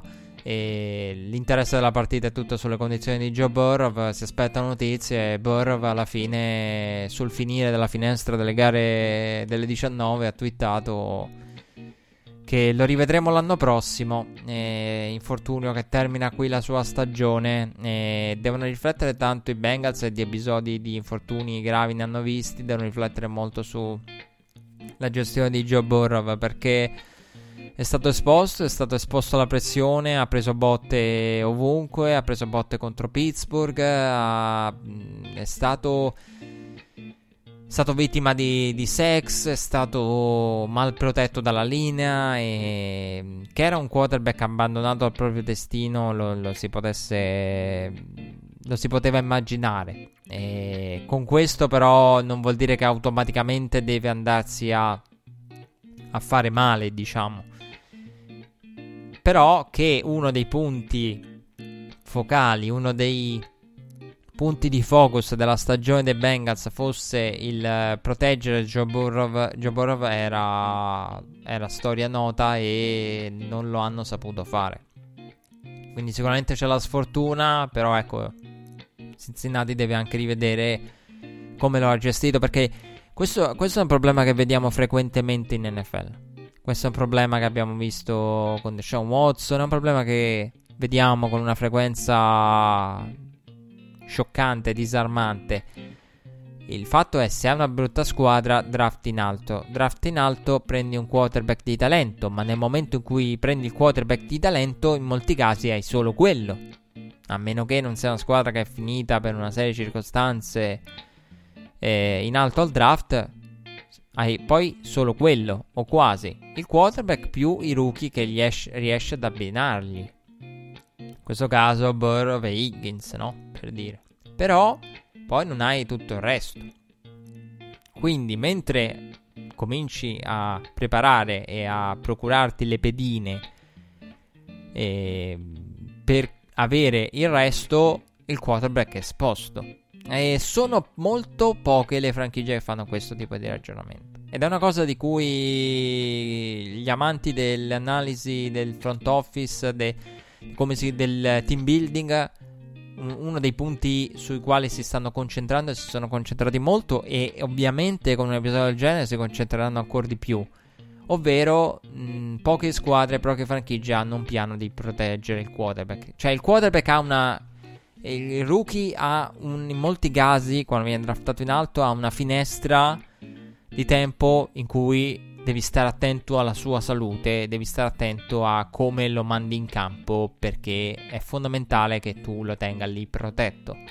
E in attesa di, di essere consegnato, no? Come un, qualcosa che poi devi andare a consegnare o ad attivare. Nel mentre tienitelo da parte e evita danni. Quindi, e, e, questo è quello che poche franchigie fanno e i Bengals non hanno saputo fare, sul quale si devono interrogare. Eh, Packers at Colts, una delle partite più folli e divertenti della settimana. Avvio dei Packers dominante, passaggi completati da Aaron Rodgers. Passiamo alla finestra delle, delle 4, orario americano delle nostre 22. Questa è la partita su cui mi sono focalizzato per poi andare a recuperare le altre e l'ho scelta bene. Devo dire, non mi lamento della mia scelta. Viste le altre, Vio dei Packers scoppiettante, Aaron Rodgers completa, muove le catene in territorio avversario, però arriva il fumble su scambio con il centro che dà palla ad Indianapolis, anche se lì si è vista subito una Green Bay in forma a livello offensivo, i Colts ricambiano poco dopo con Ali Cox, vengono puniti però da Aaron Rodgers e i Packers trovano i primi punti con il touchdown per Robert Tonian. Colts che rispondono con, con Pittman, difesa di Green Bay che in quel drive va completamente a vuoto. Quel drive è stato abbastanza imbarazzante da, da vedere per la difesa di Green Bay che non ne azzeccava una. E proprio la, Indianapolis ha mosso le catene benissimo. Uno di quei drive che dice attenzione, servono contromisure. Rogers intercettato dai, dai Colts, vittima anche di un, di un sack pesante. Eh, Indianapolis però non capitalizza l'ultima field position, field goal fallito. E palla ai Packers, Green Bay che trova di nuovo il vantaggio con Aaron Jones dalla, dalla goal line, Rivers vede il proprio passaggio sporcato e Packers di nuovo con il pallone in pieno territorio avversario, finalizza lo screen per Devontae Adams. 21 a 7, Philip Rivers dolorante eh, durante tutto l'arco della gara e con eh, Philip Rivers che cercava di approfittare a un certo punto di ogni intervallo disponibile, dato anche preset per poter, eh, per poter recuperare farsi controllare. Era un uh, Philip Rivers molto tolerante. Dicevo, su fine del secondo quarto, Indianapolis porta in touchdown drive non semplice. E Trey Burton riceve 14 a 21. Kickoff che vede la palla toccare poi la parte bianca per il touchback. Serve il review, però per cambiare la decisione e accertarlo. La Flora è infuriato, la palla tocca nettamente la parte bianca e quindi è a tutti gli effetti un touchback con poi i Packers a cominciare il 2 minute drill Aaron Rodgers spara un missile per Valdes Cantling interferenza first and goal Williams riceve sul flat e corre verso il pilone per il 28 a 14 dell'intervallo una Green Bay dominante nella prima mezz'ora di gara una Green Bay che sembrava in controllo. E in quel momento la prestazione dei Packers da subito Green Bay molto molto attiva una Green Bay che era che questa gara aveva tante pedine aveva tanti giocatori tanta salute a livello offensivo. Una salute che non aveva mai visto finora a livello offensivo e, e, si è visto, si è visto, si è tramutata nel 28 a 14. Da quel momento inizia il secondo tempo folle. Indianapolis rimonta in modo continuo, inesorabile. L- ci mette del suo la difesa di Green Bay, ci mette del suo anche Aaron Rodgers all'attacco andando a vuoto in diverse circostanze. Con il free and out, field goal dopo field goal, touchdown dopo touchdown. Arriva almeno 3 Indianapolis e poi si porta in parità. E dalla parità di nuovo a più 3. E Green Bay che paga poi il fumble sul ritorno in uno dei momenti delicati. Sul più 3 Indianapolis in territorio avversario e dà vita alla sequenza più ridicola della stagione. Cioè la Tampa Bay Gambero contro i Bears non è niente. Non è niente in confronto all'Indianapolis eh, del finale. Perché sul più 3 in territorio avversario vuole chiudere, quantomeno portare Green Bay a meno 6 e sequenza imbarazzante con i Colts che escono dal figo range. Holding su holding su holding su holding. Ogni corsa era praticamente un holding. In alcune c'erano pure holding multipli. Cioè della serie che se non beccano uno, beccano, se beccano un lineman, beccano l'altro. Cioè proprio holding multipli. E in quel momento io mi sono detto... A un certo punto ho pensato, se fossi sulla sideline dei Colts, direi, oh, non me ne frega niente. Giocata per. Uh, tackle per perdita. Fate quello che volete, ma non andate all'holding. Perché torniamo indietro con giocate negative. Ma vi prego, non, niente più holding. E. Compreso Nelson, eh. Perché anche lui è stato pizzicato in una circostanza, me la ricordo. Quentin Nelson. Quindi difficoltà e, ed escono dal field goal range holding dopo holding con Frank Reich che in quel momento era con lo sguardo nel vuoto E, e, tutto ciò ha dato a Rogers l'opportunità di andare a cercare il 2 minute drill sotto di 3, di andare a cercare qualcosa negli ultimi due minuti sotto di 3. Rogers fa subito, trova subito Valdes Cantling, il drive poi finisce in stallo. Quarto down, Packers mandano in campo Crosby per la parità. Trovata via field goal. L'overtime vincono il coin toss i Packers. Valdes Cantling, che era l'eroe della catch che aveva dato poi a Green l'opportunità di pareggiarla, se non addirittura andarla a vincere, su screen pass. Concede il fumble che regala palla in situazione di sudden death ai Colts che capitalizzano con il calcio del walk-off. Gara surreale. Gara surreale e dalla quale è anche difficile trarre spunti perché entrambe le squadre l'hanno vinta e persa in diversi momenti. Sembrava vinta al primo tempo eh, da parte dei Packers. È proprio una gara dai due volti in cui entrambe ci hanno messo del loro. Poi Indianapolis sembra in totale controllo, riesce a concedere no, il drive finale con Rodgers che arriva. Arriva nel, nel, a ridosso della goal line, arriva con l'opportunità di creare qualcosa. Poi lì penalizzato dallo spike penalizzato da, uno, forse uno spike di troppo dall'aver da, da, sprecato un down, perché poi li pagano un down. Un down più sicuramente l'avrebbero voluto invece di, di trovarsi poi anticipatamente per conseguenza dello spike a mandare in campo Crosby. Anche se io quando si parla di spike sono sempre favorevole, anche se sentivo se ne parlava in diversi network americani nel post, nel post week. Lo spike effettivamente se tu riesci a giocare uno snap e... perché andare allo spike. Cioè, lo spike è comunque uno snap, quindi tanto vale che lo giochi. Invece, cioè, lo spike è un incompleto che tu, un auto incompleto, fondamentalmente, a quel punto la logica e le analytics, è, secondo me, è una cosa che cambieranno. E cambieranno e ovviamente il coaching deve assistere, eh, perché non può andare... Cioè, non può, devi, devi stare attento a penalità, devi stare attento a evitare di, di, di, di, fare confusione con la comunicazione, che qualcuno corre la rotta sbagliata, va a regalare palla agli avversari. Cioè, nel senso, lo devi fare in modo effic- efficace. Cioè, se devi giocare, eh, andare a eseguire una giocata di merda, tanto vale che vai allo spike. Però, è anche vero che lo spike è a tutti gli effetti un auto incompleto. Un auto incompleto se riesci a uno snap che tu esegui. Quindi tanto vale che lo esegui e poi a livello di cronometro, comunque il cronometro lo fermi e riparte sulla giocata successiva. Quindi se riesci a eseguire eh, una giocata da subito, ben venga. E verrà analizzato perché sprechi un down e che riduce le tue probabilità. Perché lì poi Green Bay ha un down di meno per cercare la endzone e Crosby esce prima di quanto sarebbe uscito. Poi magari sarebbe uscito uguale anche con un down in più. Però lì ti sei tolto solo un'opportunità. Dicevo, difficile trovare spunti, partita folle. E una partita surreale eh, con Green Bay che può essere soddisfatta solamente di quanto fatto vedere nel primo tempo. Il primo tempo era una Rodgers da MVP.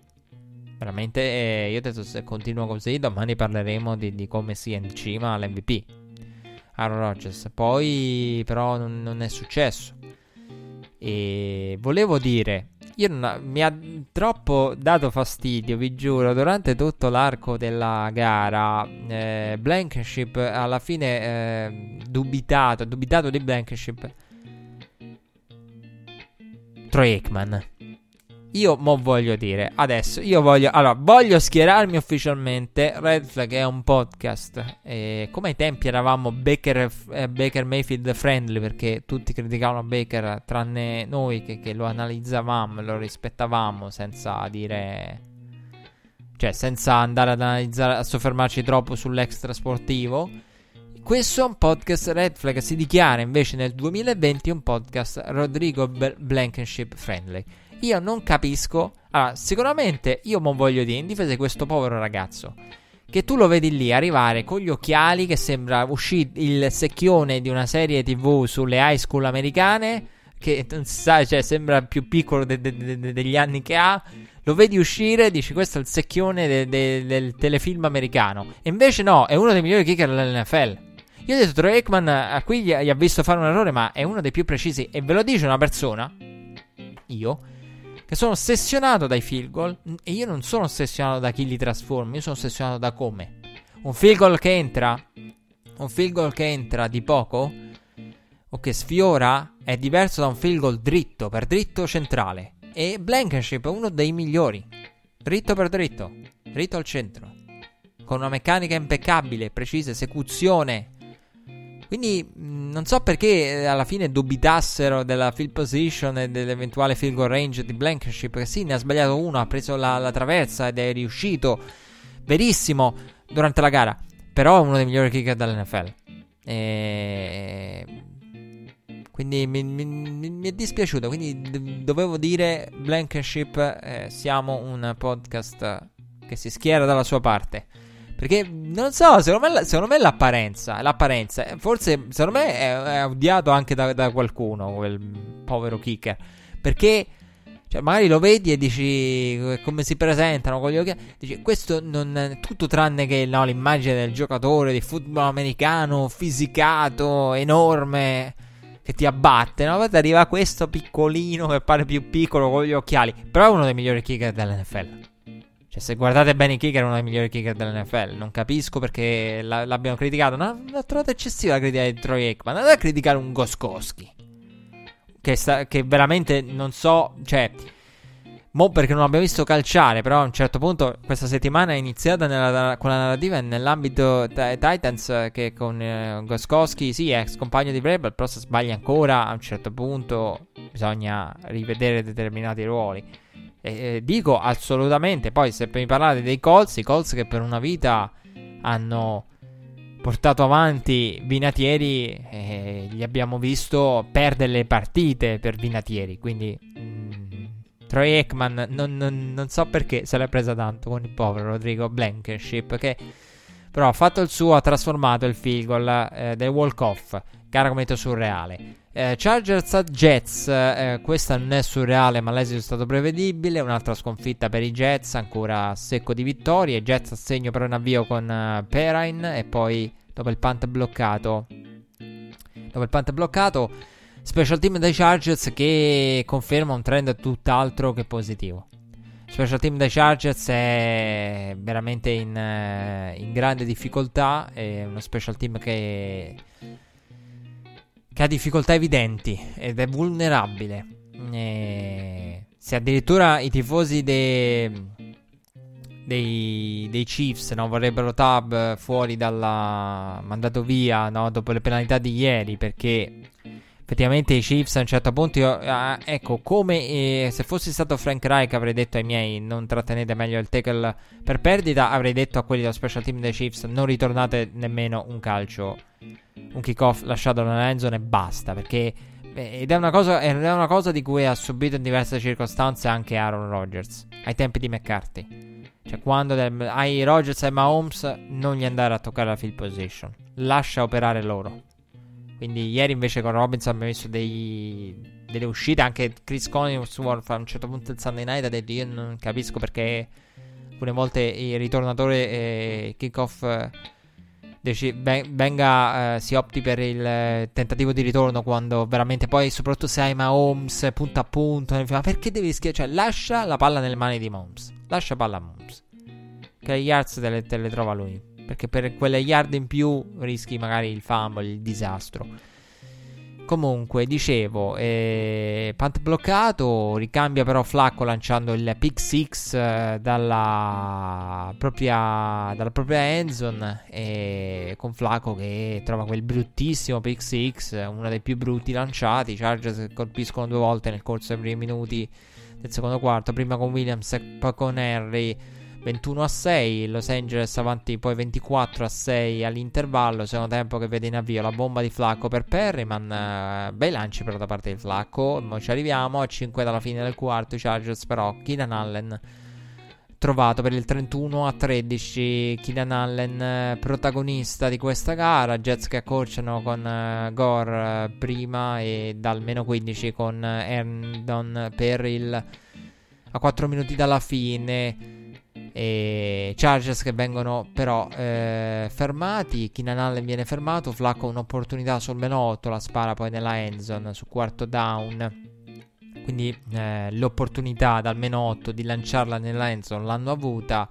Los Angeles chiude poi a più 6. Se vi chiedete perché non ha più 8 ma più 6 Los Angeles perché Los Angeles ha di ha optato per il safety intenzionale nel, alla fine per bruciare gli ultimi secondi in stile Ravens eh, ai tempi eh, che dire di questa gara? È una partita che ha visto i Chargers dominanti Justin Herbert però quello che eh, devono rivedere i Chargers i Chargers hanno tanto da rivedere perché i Jets hanno veramente trovato le, le, le, le big plays le giocate esplosive la Flacco per Perryman. Cioè i Jets hanno, hanno trovato e un po' è il vintage Flacco e un po' eh, lo devono cercare in se stessi i Chargers.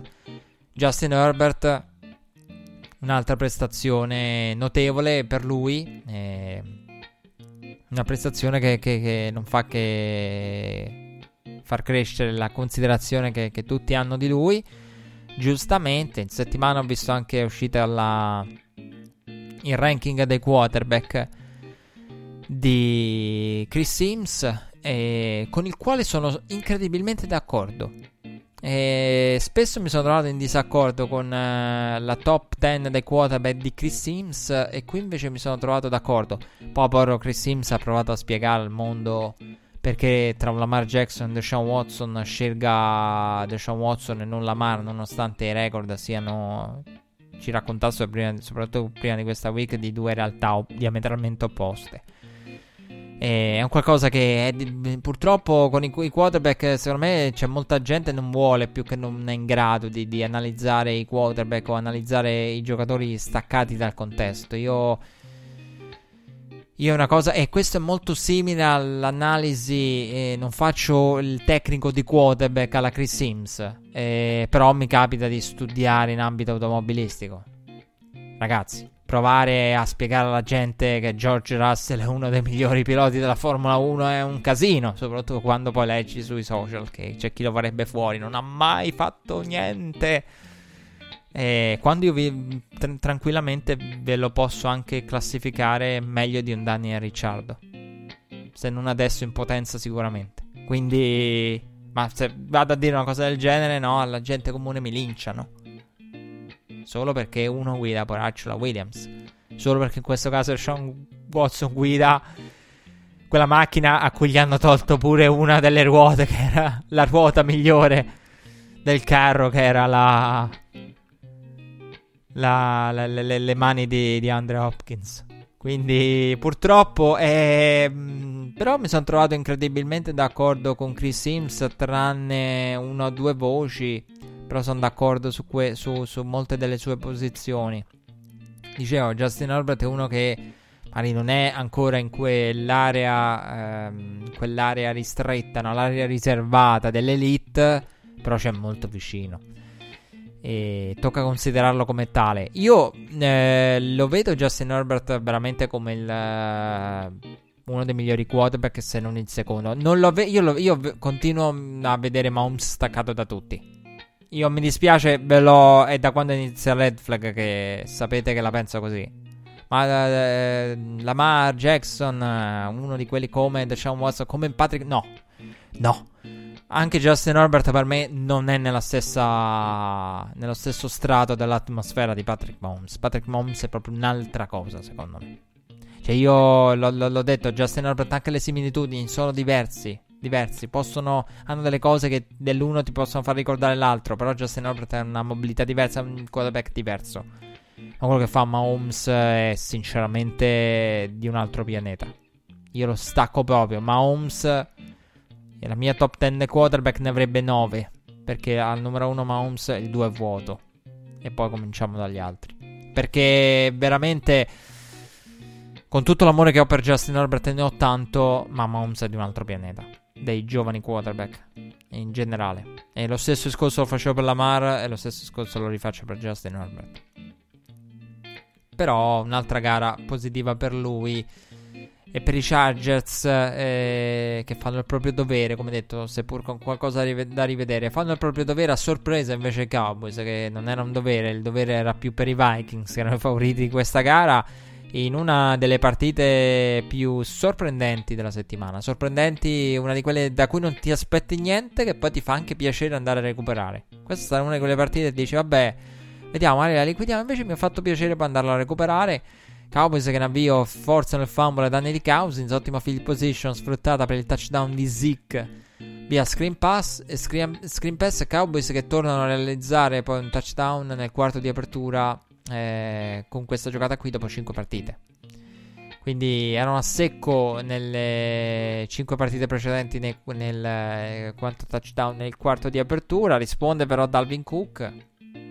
Attenzione al copione della partita perché fumble e danni di Cousins, touchdown dei Cowboys, ma poi il copione non è di un Cousins in difficoltà, tutt'altro, perché risponde Dalvin Cook, vabbè, un drive, dopo un drive lunghissimo, 7-6 per Minnesota, nel mentre aveva fallito l'extra point Dallas con Zerline, Dalton viene intercettato poi nel drive successivo ad inizio secondo quarto, Minnesota tenta il fake punt, convertito, però torna indietro via illegal shift, Dallas realizza il touchdown con il mostruoso catch di CD Lamb, uno dei migliori catch visti in stagione finora è molto molto bello, uno dei più belli eh, della stagione, il catch di CD Lamb. E d'altra parte Thielen ha ricevuto un touchdown praticamente una mano, quindi è una partita in cui di belle giocate se ne sono viste, per cui anche per quello è stato un piacere andarla a recuperare, ultimi due minuti del tempo che vedono Dallas al quarto e corto, fallito però Minnesota concede il fumble con Dalvin Cook, Dallas raccoglie 3 punti, 3 punti del 16 a 7. In quella sequenza surreale segna una, segna l'altra, no, alla fine Dallas.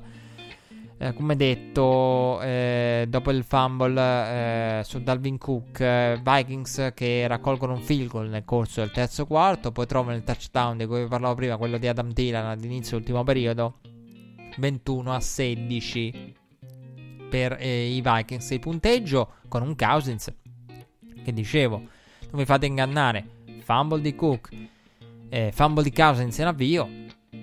Però Cousins statisticamente efficientissimo. A un certo punto era 14 su 17 e credo sia arrivato a un qualcosa come 19 su 22 a un certo punto. Però nel momento in cui mi sono appuntato i suoi numeri era 14 su 17 per 207. Kirk Cousins. Con la play action ad aprirgli e efficientissimo, veramente efficientissimo Cousins. Nulla da dire.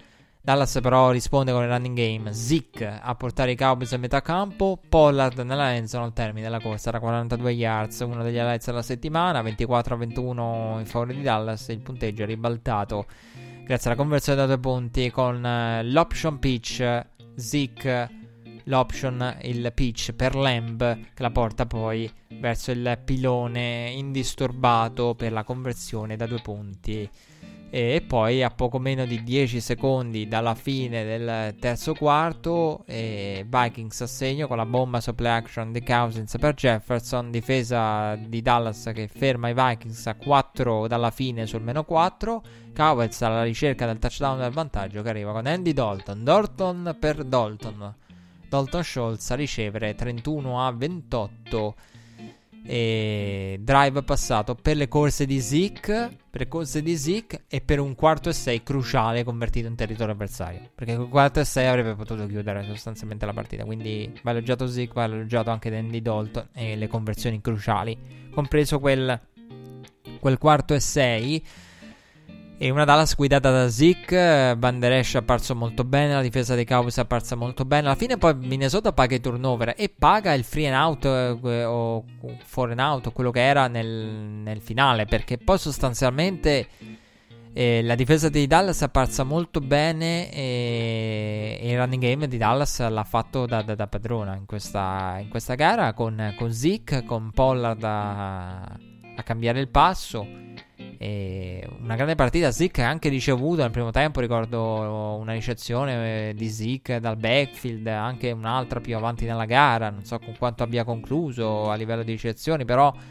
Quindi sicuramente Zeke, eh, la, la, la Cowboys che man mano cominciano ad assumere una forma eh, molto più diciamo simile a quella che è la loro natura vera quindi la difesa non così tragica. Man mano il talento di qualcuno si inizia a vedere e il running game Ezekiel Elliott mh, mm, si vede si è visto in questa gara ed è stato, è stato cruciale. Poi ripeto se non mi dovesse chiedere qual è la chiave della gara eh, in realtà non è tanto semplice capirlo. Io la mia ipotesi che vi do è i turnover. Perché veramente è difficile eh, vedere quello che ha fatto Minnesota e pensare però alla fine Minnesota la perde. E la perde con quei turnover, la perde perché Minnesota produce, ma il punteggio in quel momento aveva visto Dallas con opportunità in più anche. Quindi è lì che si è, decisa, si è decisa la gara. Vedremo contro Washington con una Dallas che è in corsa e può dire la sua contro il football team. E è presto per fare un pronostico, però non sarei sorpreso, anzi Dallas eh, probabilmente è la favorita e credo che lo sia, lo sarà alla fine a livello di spread. E credo a, eh, Vegas abbia aperto con Dallas favorita, poi lo spread varierà, eh, perché se è favorita è favorita forse di due punti. Dallas, due punti e mezzo, ora non so eh, di preciso, però lo immagino però anche lì poi dipenderà dalla gente. Anche se con i Cowboys i Cowboys finiranno favoriti di 6 punti. Che la, la, il mondo si giocherà a Dallas. De, regia. Eh, ora perché siamo praticamente registriamo, ma registriamo come se fossimo live. Se no questa parte l'avrei tagliata perché. perché eh, non, non, perché vada censurata, ma perché tanto i tifosi dei, Cowboys. Eh, Dallas è già la squadra più giocata. Non a caso è negativa contro lo spread. Se ci mettiamo il Thanksgiving nella partita tutti guardano i Cowboys al Thanksgiving, tutti si vogliono giocare i Cowboys vincenti. C'è proprio la partita trappola. E questa. A livello di spread. Quindi lo spread non può fare altro che allargarsi in favore di Dallas. Se Dallas è, è, comincia come favorita. Dolphins at Broncos. Altra partita, l'ultima rimasta nella nostra analisi di quelle delle 22, partita che vede i Dolphins trovare il touchdown con il catch di Devontae Park sul passaggio di Tua Togaveloa. Dolphins che avevano tenuto palla dopo l'intercetto di Locke in avvio. Broncos che però. Sì, Tua il touchdown. Però i Broncos contengono bene il quarterback ex Alabama. Questa è la partita che avevo assieme a quella del, dei Packers. Avevo queste due, poi ho recuperato con grande piacere i Cowboys. E praticamente la parte cruciale della partita contro i Chargers. La partita contro i Chargers in realtà non la volevo proprio recuperare. Devo essere sincero, i Chargers contro i Jets, i Jets eh, me li sarei risparmiati. Però ho visto il punteggio finale e ho detto devo capire perché il punteggio è più chiuso o perlomeno cosa ha fatto New York per rimanere apparentemente nel punteggio finale aggrappata. E poi l'ho capito. Quindi è una di quelle partite del se i Chargers avessero dominato come era il parziale, no? al momento del, del, del touchdown di Keenan Allen, quello del massimo vantaggio, non l'avrei probabilmente recuperata. Però ho detto, ma come ci sono arrivati i Jets palla in mano per poter uh, pareggiare, per poter creare qualcosa? E come ci sono arrivati a, ad avere palla in mano potendo fare qualcosa? E quindi eh, l'ho dovuto recuperare quella parte di gara la, per capire come si era sviluppata poi. Questa è una gara che invece avevo e ho seguito da subito quando ho visto le statistiche di, di Tua in avvio. Ho detto questa è da seguire, occhio. E infatti l'ho letta bene. E non è bene per Tua Togaveloa che io l'abbia letta bene perché ho detto attenzione che questa è una partita di cui si parlerà tanto per Tua. E adesso ci arriviamo.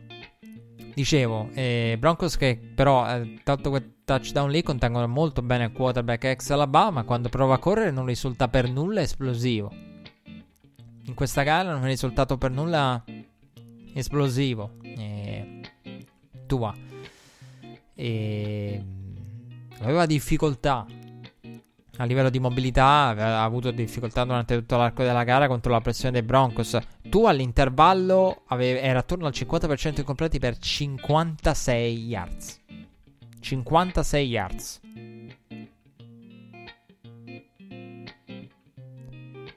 Quindi la prestazione da subito era di quelle, attenzione perché qui potremmo avere un qualcosa di controverso. Potremmo assistere a qualcosa di controverso. Poi ci arriviamo, eh, non è controverso, nel senso, il discorso tuo lo voglio fare alla fine con calma. Denver ha pareggiato qui dal running game. Il running game è stato efficiente. Eh, tra l'altro, nel quel drive, eh, nel pareggio, anche le gambe di Drew Locke eh, in una circostanza sono state importanti per eh, conquistare un primo down, field goal della prima frazione che consente ai Broncos di essere avanti 13 a 10 all'intervallo. Secondo tempo, attacco dei Broncos che muove bene le catene con il running game, targato Lindsay, targato Gordon, con i Dolphins che avevano tanta difficoltà nel fermarli. E la chiave della partita è nei terzi down eh, convertiti da Drew Locke. Eh, io ho sentito dire nel post gara i terzi down. In realtà, per me la chiave è proprio nei primi down. Cioè, il modo con cui nei primi down, nel secondo tempo, Broncos correvano Lindsay, Gordon e arrivavano a terzo e quarto, secondo e cinque. E poi magari lo convertiva Locke. Quindi, sì, la chiave sono i terzi down, ma non sono i terzi down lunghi, anche il modo in cui gli hanno agevolato il lavoro, no? per ritornare al discorso che facevamo sugli Eagles. Eh, Denver che proprio con eh, Melvin Gordon trova il touchdown del più 10, nel mentre entra- era entrato però per i Dolphins Fitzpatrick. Tu hai tirato giù 4 volte in appena poco più di metà gara. E dolorante dopo il sack di Chubb Flores opta per Fitzmagic. Fitzmagic muove meglio le catene di Tua in un drive praticamente giallo sul class a livello statistico e trova il field goal del meno 7. Denver poi si porta in territorio avversario sulla goal line con Melvin Gordon eh, pronto ad entrare. No, Van Gink, l'autore in quel drive di due penalità pesantissime per i Dolphins, si riscatta invece perché gli toglie la palla letteralmente a un centimetro dalla goal line, dalla endzone e fumble, e il review, eh, chiamato, tra l'altro chiamato touchdown dagli arbitri quando in realtà non è stato un touchdown, recupero di Van Ginkel, Gordon nemmeno troppo vicino poi all'endzone a livello di, per gli standard del review.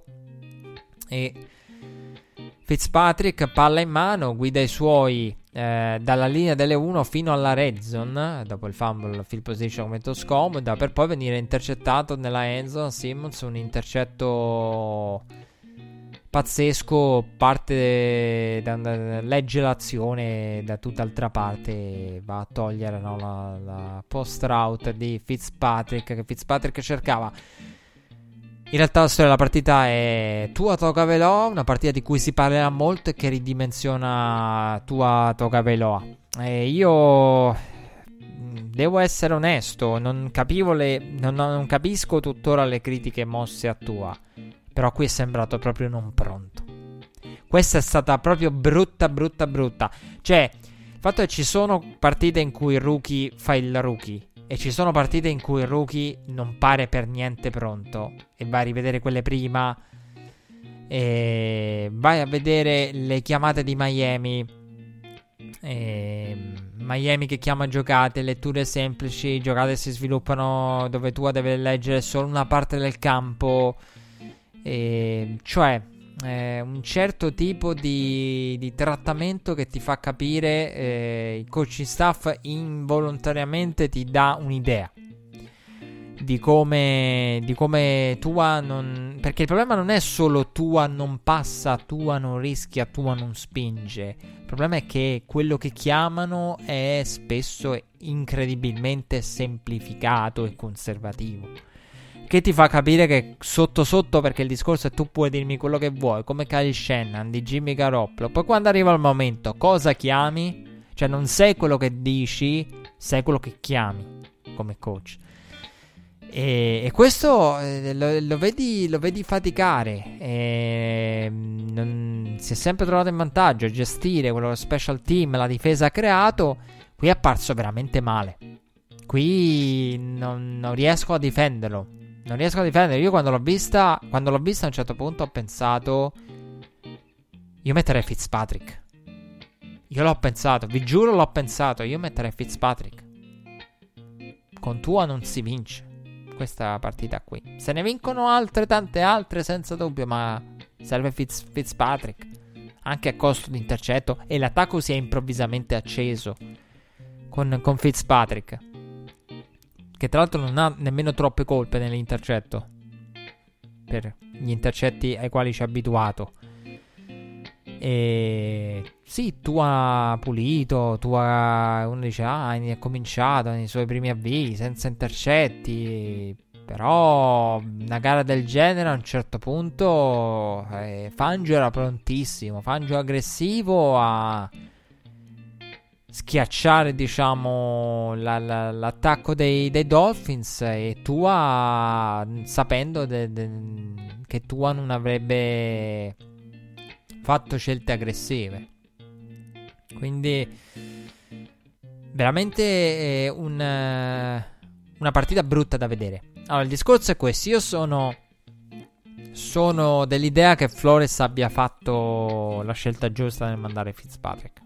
Eh, mi dispiace, ma io l'ho pensato durante la partita. Io al posto di Flores mando Fitzpatrick. E ho pensato, comunque sono proprio pazzo. Cioè, pensa te. Ecco perché non potrei fare il coach. Perché chissà che casino andrà a fare. Questo nel drive precedente. Io ho detto, qui io metterei Fitzpatrick. Il drive dopo, Fitzpatrick.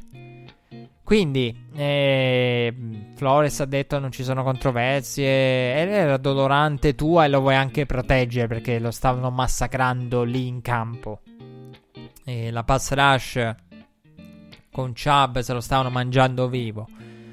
Quindi è anche quello. E, e anche il fatto del, da una partita del genere tua non cioè, non è un'esperienza positiva. Un conto è il quarterback che impara. Un'esperienza del genere tu non impara. Cioè, lì lo lasci a prendere botte, a fare, fare la fine di Joe Burrow. È quello che vuoi, no. Quindi, e poi cerchi magari di dare no, la scossa. E poi, secondo me, ripeto, dipende da quello che facevo prima con Doc Peterson. Ecco la seconda parte di quel discorso lì. Dipende da chi hai come quarterback, dipende da chi hai come, come coach, dipende da quello che pensa la, la... Cioè, il problema è uno. Fitzpatrick Journeyman, Backup, Fitzmagic, la barba e tutto. Bene, molto bello. Tutto molto bene. Molto bello. Però il uh, in regia ridono. Tutto molto bello, diciamo la storia. Poi non so, Fitzpatrick se è bello o no, non lo so, non, non, non rispecchia i miei canoni però magari qualcuno lo, lo, lo, lo, trova bello, ecco. E, ehm, comunque, eh, questo lo dobbiamo chiedere alle, alle ascoltatrici di Red Flag. Eh, cosa ne pensano di Fitzpatrick? Dicevo, tutto molto bello la storia di Fitzmagic. Fitzmagic è un journeyman, non, tua è quello scelto. Le, per cui io eh, esiterei un attimo ad andare fino in fondo a lasciare andare il paragone del tutto come un lancio tra Miami e Philadelphia. Philadelphia, Jalen Hurts è draftato. Draftato al secondo giro. Al terzo giro. Quindi, cioè, stiamo parlando di uno su cui si è investito. Giovane che può avere dei vantaggi a livello contrattuale rispetto a... è una cosa completamente diversa. Se Fitzpatrick fosse stato draftato eh, magari in passato, in un passato recente, sarebbe, avrebbe aperto una controversia, ma capite anche quello che voglio dire, cioè senza perderci troppe parole. Jalen Hurts può essere una minaccia, può essere uno che dice ah se questo... Uh, una minaccia anche a livello di, di, di, di immagine. Cioè, anche considerato il, passa- il passato con Falls. Cioè, cioè tu- non sono proprio la stessa situazione. Perché Fitzpatrick dice: Ma tanto prima o poi Tua dovrà tornare in campo. Cioè, non è che lasci il posto a Fitzmagic. E aggiungo anche però una cosa. Doc Peterson dice io il quarterback del futuro. Il report di Adam Schefter non ci dice questo. Quindi i Dolphins, voi dite, eh, ma così danneggi la, la psiche del tuo franchise quarterback. Eh, ma i re, secondo i report non è ancora detto che lo sia tua Toga Veloa. Quindi a maggior ragione lo devi spremere, lo devi testare, lo devi mettere a dura prova.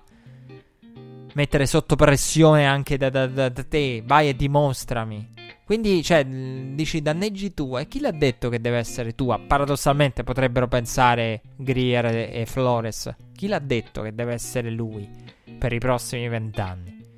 Quindi, eh, però devo dire, è apparso, è apparso, è apparso non pronto. È apparso non pronto. Io mh, mm, sono stato ottimista, positivo. Io ho più fiducia di quanto ne abbiano molti di fiducia nei confronti di tua in questo momento. Però devo dire che la mia fiducia nei confronti di tua è calata tantissimo. perché è stata un'apparizione che soprattutto se confrontata a un Justin Herbert il problema, è, il, problema è, uno, è che questo qui viene confrontato a Joe Burrow e Justin Herbert e, so, il confronto è impietoso cioè, bisogna essere onesto. Prendete le prime partenze di, di tutti. E tu hai anche cominciato più avanti nella stagione. Ed è quello con il team con il eh, record migliore. Ed è quello che è apparso peggio. Confrontando le prime partenze. Quindi più tempo per preparare. Uscita dal bye. Ed è apparso peggio. Se non mi dicesse fai un ranking, Burrow e Herbert sono a mani basse davanti a tua. Cioè, il discorso è anche questo perché è anche le aspettative che hai. Però prima di suonare l'allarme e ridimensionarle troppo le aspettative, vedremo. Però qui è apparso poco preparato, tu a poco pronto. Però è anche vero che Vic Fangio è quello che ti va a preparare bene la gara contro. Quindi questa è una di quelle partite dove il rookie lo mettono bene sotto torchio gli avversari. Comunque, te lo tengono proprio lì, capito?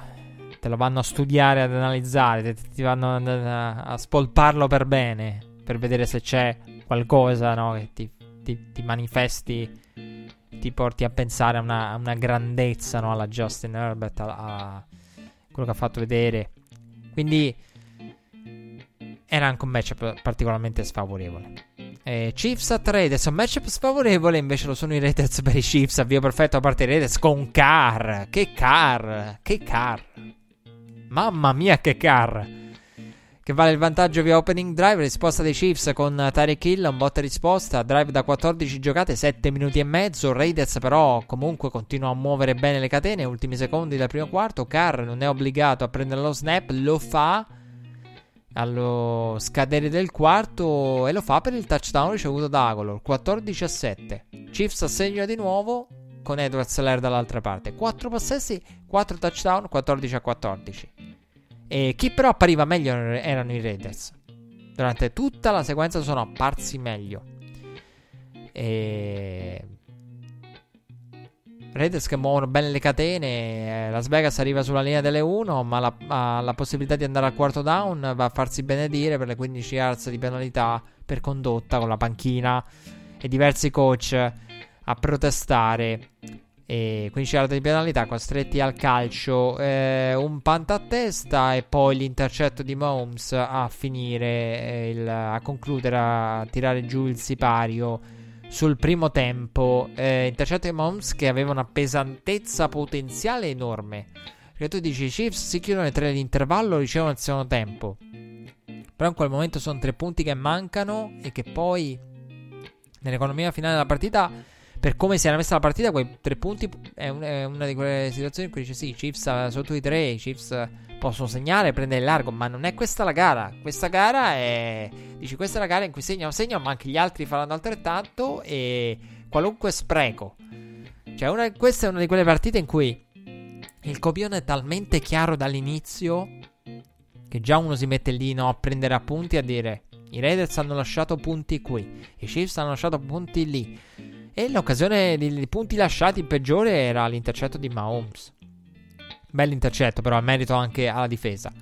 Chiefs che come riceve il kickoff nel secondo tempo, assegno con Edwards Hilaire dopo 8 minuti e mezzo di drive. Più 4, ball control pazzesco dei Chiefs, che a un certo punto avevano 32 minuti e un vantaggio di, di, di diversi minuti di controllo già a... mi pare fosse l'ultimo quarto quando è uscita quella schermata. Comunque nettamente in controllo del pallone con questi drive qua, uno di 7 minuti e mezzo, quello per eh, con il touchdown di Terry Kill, con il touchdown di Edward Seller dopo 8 minuti e mezzo, pur passando tanto, eh. Passando però passaggi corti, un Mahomes eh, conservativo sia nelle scelte sia nel game plan, eh, perché quello non è solo Mahomes eh, che non forza, ma anche il game plan di gestire il pallone. Un, eh, sicuramente c'è la volontà di Andy Reid di avere questi drive lunghi. Perché lo fa una volta è il caso, lo fai due volte è il game plan. Questo è il nuovo detto della settimana. Cioè, quando vedi i Chiefs, tanti passaggi corti e come un'estensione del running game, lo fanno, te lo fanno per due volte. 14 giocate, 7 minuti e mezzo, 8 minuti e mezzo. Poi nel, nel primo del secondo tempo. Per il più 4 rispondono però i Raiders con 6 minuti e mezzo di drive a loro volta. E praticamente l'ultimo, il terzo quarto vede un drive a testa e con i Raiders che poi realizzano il più 3 con il touchdown di inizio quarto quarto. Cioè il primo quarto, il terzo quarto è stato drive dei Chiefs e drive dei Raiders nemmeno concluso perché poi come detto si è, eh, si è passati al quarto successivo. Chiefs eh, che tornano in vantaggio, lo fanno con troppo tempo a disposizione però per Carr. Carr trova Witten a 1 minuto e 28 dalla fine. 90 secondi scarsi che bastano e avanzano. Per Patrick Mahomes che trova Kelsey. E un, un drive notevole. Drive notevole quello di Patrick Mahomes. Uh, Gruden e i Raiders, come detto, abbastanza conservativi nelle, nelle scelte. E, um, conservativi Raiders nel, nel, play calling, conservativi in diverse circostanze, anche ingenui, oltre che conservativi, come quella che vi ho citato. E dall'altra parte, i Chiefs sono apparsi bene a livello offensivo. A livello difensivo, purtroppo, i Chiefs in questa partita devono rivedere tanto. Perché, allora, ca- allora partiamo da un presupposto nell'analizzarla. Cara ha giocato la migliore partita della carriera e veramente la migliore partita della carriera di Carr. Una macchina sotto pressione, a memoria, sa dove trovare il check down, lob con avversari in faccia, non, non trema. E... Impeccabile. L'attacco, il problema è uno, entrambe le squadre muovono le catene. Questo è un concetto difficile da spiegare in termini tattici, però quando si, ha, si vede la partita si ha la percezione, no? Quando vedete le partite, entrambe le squadre muovono le catene, però di chi lo faccia in controllo. Cioè, di chi, di chi è in totale controllo e di chi, la, chi muove le catene in modo sostenibile. In que- questa partita chi muove le catene in, modo, in quel modo assurdo e sostenibile erano i Raiders. E anzi, è una partita, diciamoci chiaramente, i Chiefs la vincono perché a un certo punto il cronometro tocca lo zero. Perché se no, date altri minuti. Allora, se fosse stata, e questa è una bellissima metafora che non ho scritto nelle note, però ho pensato, se fosse stata una partita di tennis, no? Servizio, servizio, servizio, ognuno, ogni squadra teneva il servizio, e a un certo punto, però, è stata interrotta la gara dal cronometro, quindi qualcuno la doveva portare a casa. Però vi dico, se fosse stato. Se fosse stata una partita da 40 pari, chi arriva ai vantaggi? Chi guadagna per la prima volta due possessi di vantaggio? La partita finisce solo quando una squadra guadagna due possessi di vantaggio, per dire. 10 punti almeno di vantaggio. Per me lo avrebbero fatto i Raiders. I Raiders sarebbero stati. Quindi se la partita fosse stata a oltranza fino a due possessi di vantaggio, sarebbe stata dei Raiders. Credo che sia una metafora che rende l'idea di quello che penso di questa gara. E con un car pazzesco, Mahomes, eh, che però con quell'ultimo drive eh, fa il Mahomes, eh, fa il Mahomes e la porta a casa lui. Una bella partita, veramente bella, ve la consiglio di... vi consiglio di andarla a recuperare perché è divertente, bella e ben giocata e un botta e risposta. Certo un po' le, le difese potevano fare un po' di più. E vi dico a proposito del mio discorso, per concludere quel discorso che ho fatto adesso, ai vantaggi, se fosse stato ai vantaggi avrebbero vinto i Raiders, infatti io sono convinto che la squadra delle due che è apparsa meglio non è quella che ha vinto. Credo che questo si possa dire. E sia più che condiviso e condivisibile. Siamo arrivati alla conclusione di questa puntata. Grazie per essere stati con noi. E il tacchino, il tacchino. Abbiamo il tacchino. No, non abbiamo in studio il tacchino. E abbiamo in studio il, il tacchino, e, però il tacchino è in arrivo. Tacchino con il test gaming, le partite, l'abbiamo detto, quelle, quelle che ci aspettano, il test gaming eh, da, da goderci e con tutto il resto della week poi nella domenica e red flag tra sette giorni a fare un recap di tutto. Quindi, buon Thanksgiving a tutti e ci risentiamo tra sette giorni.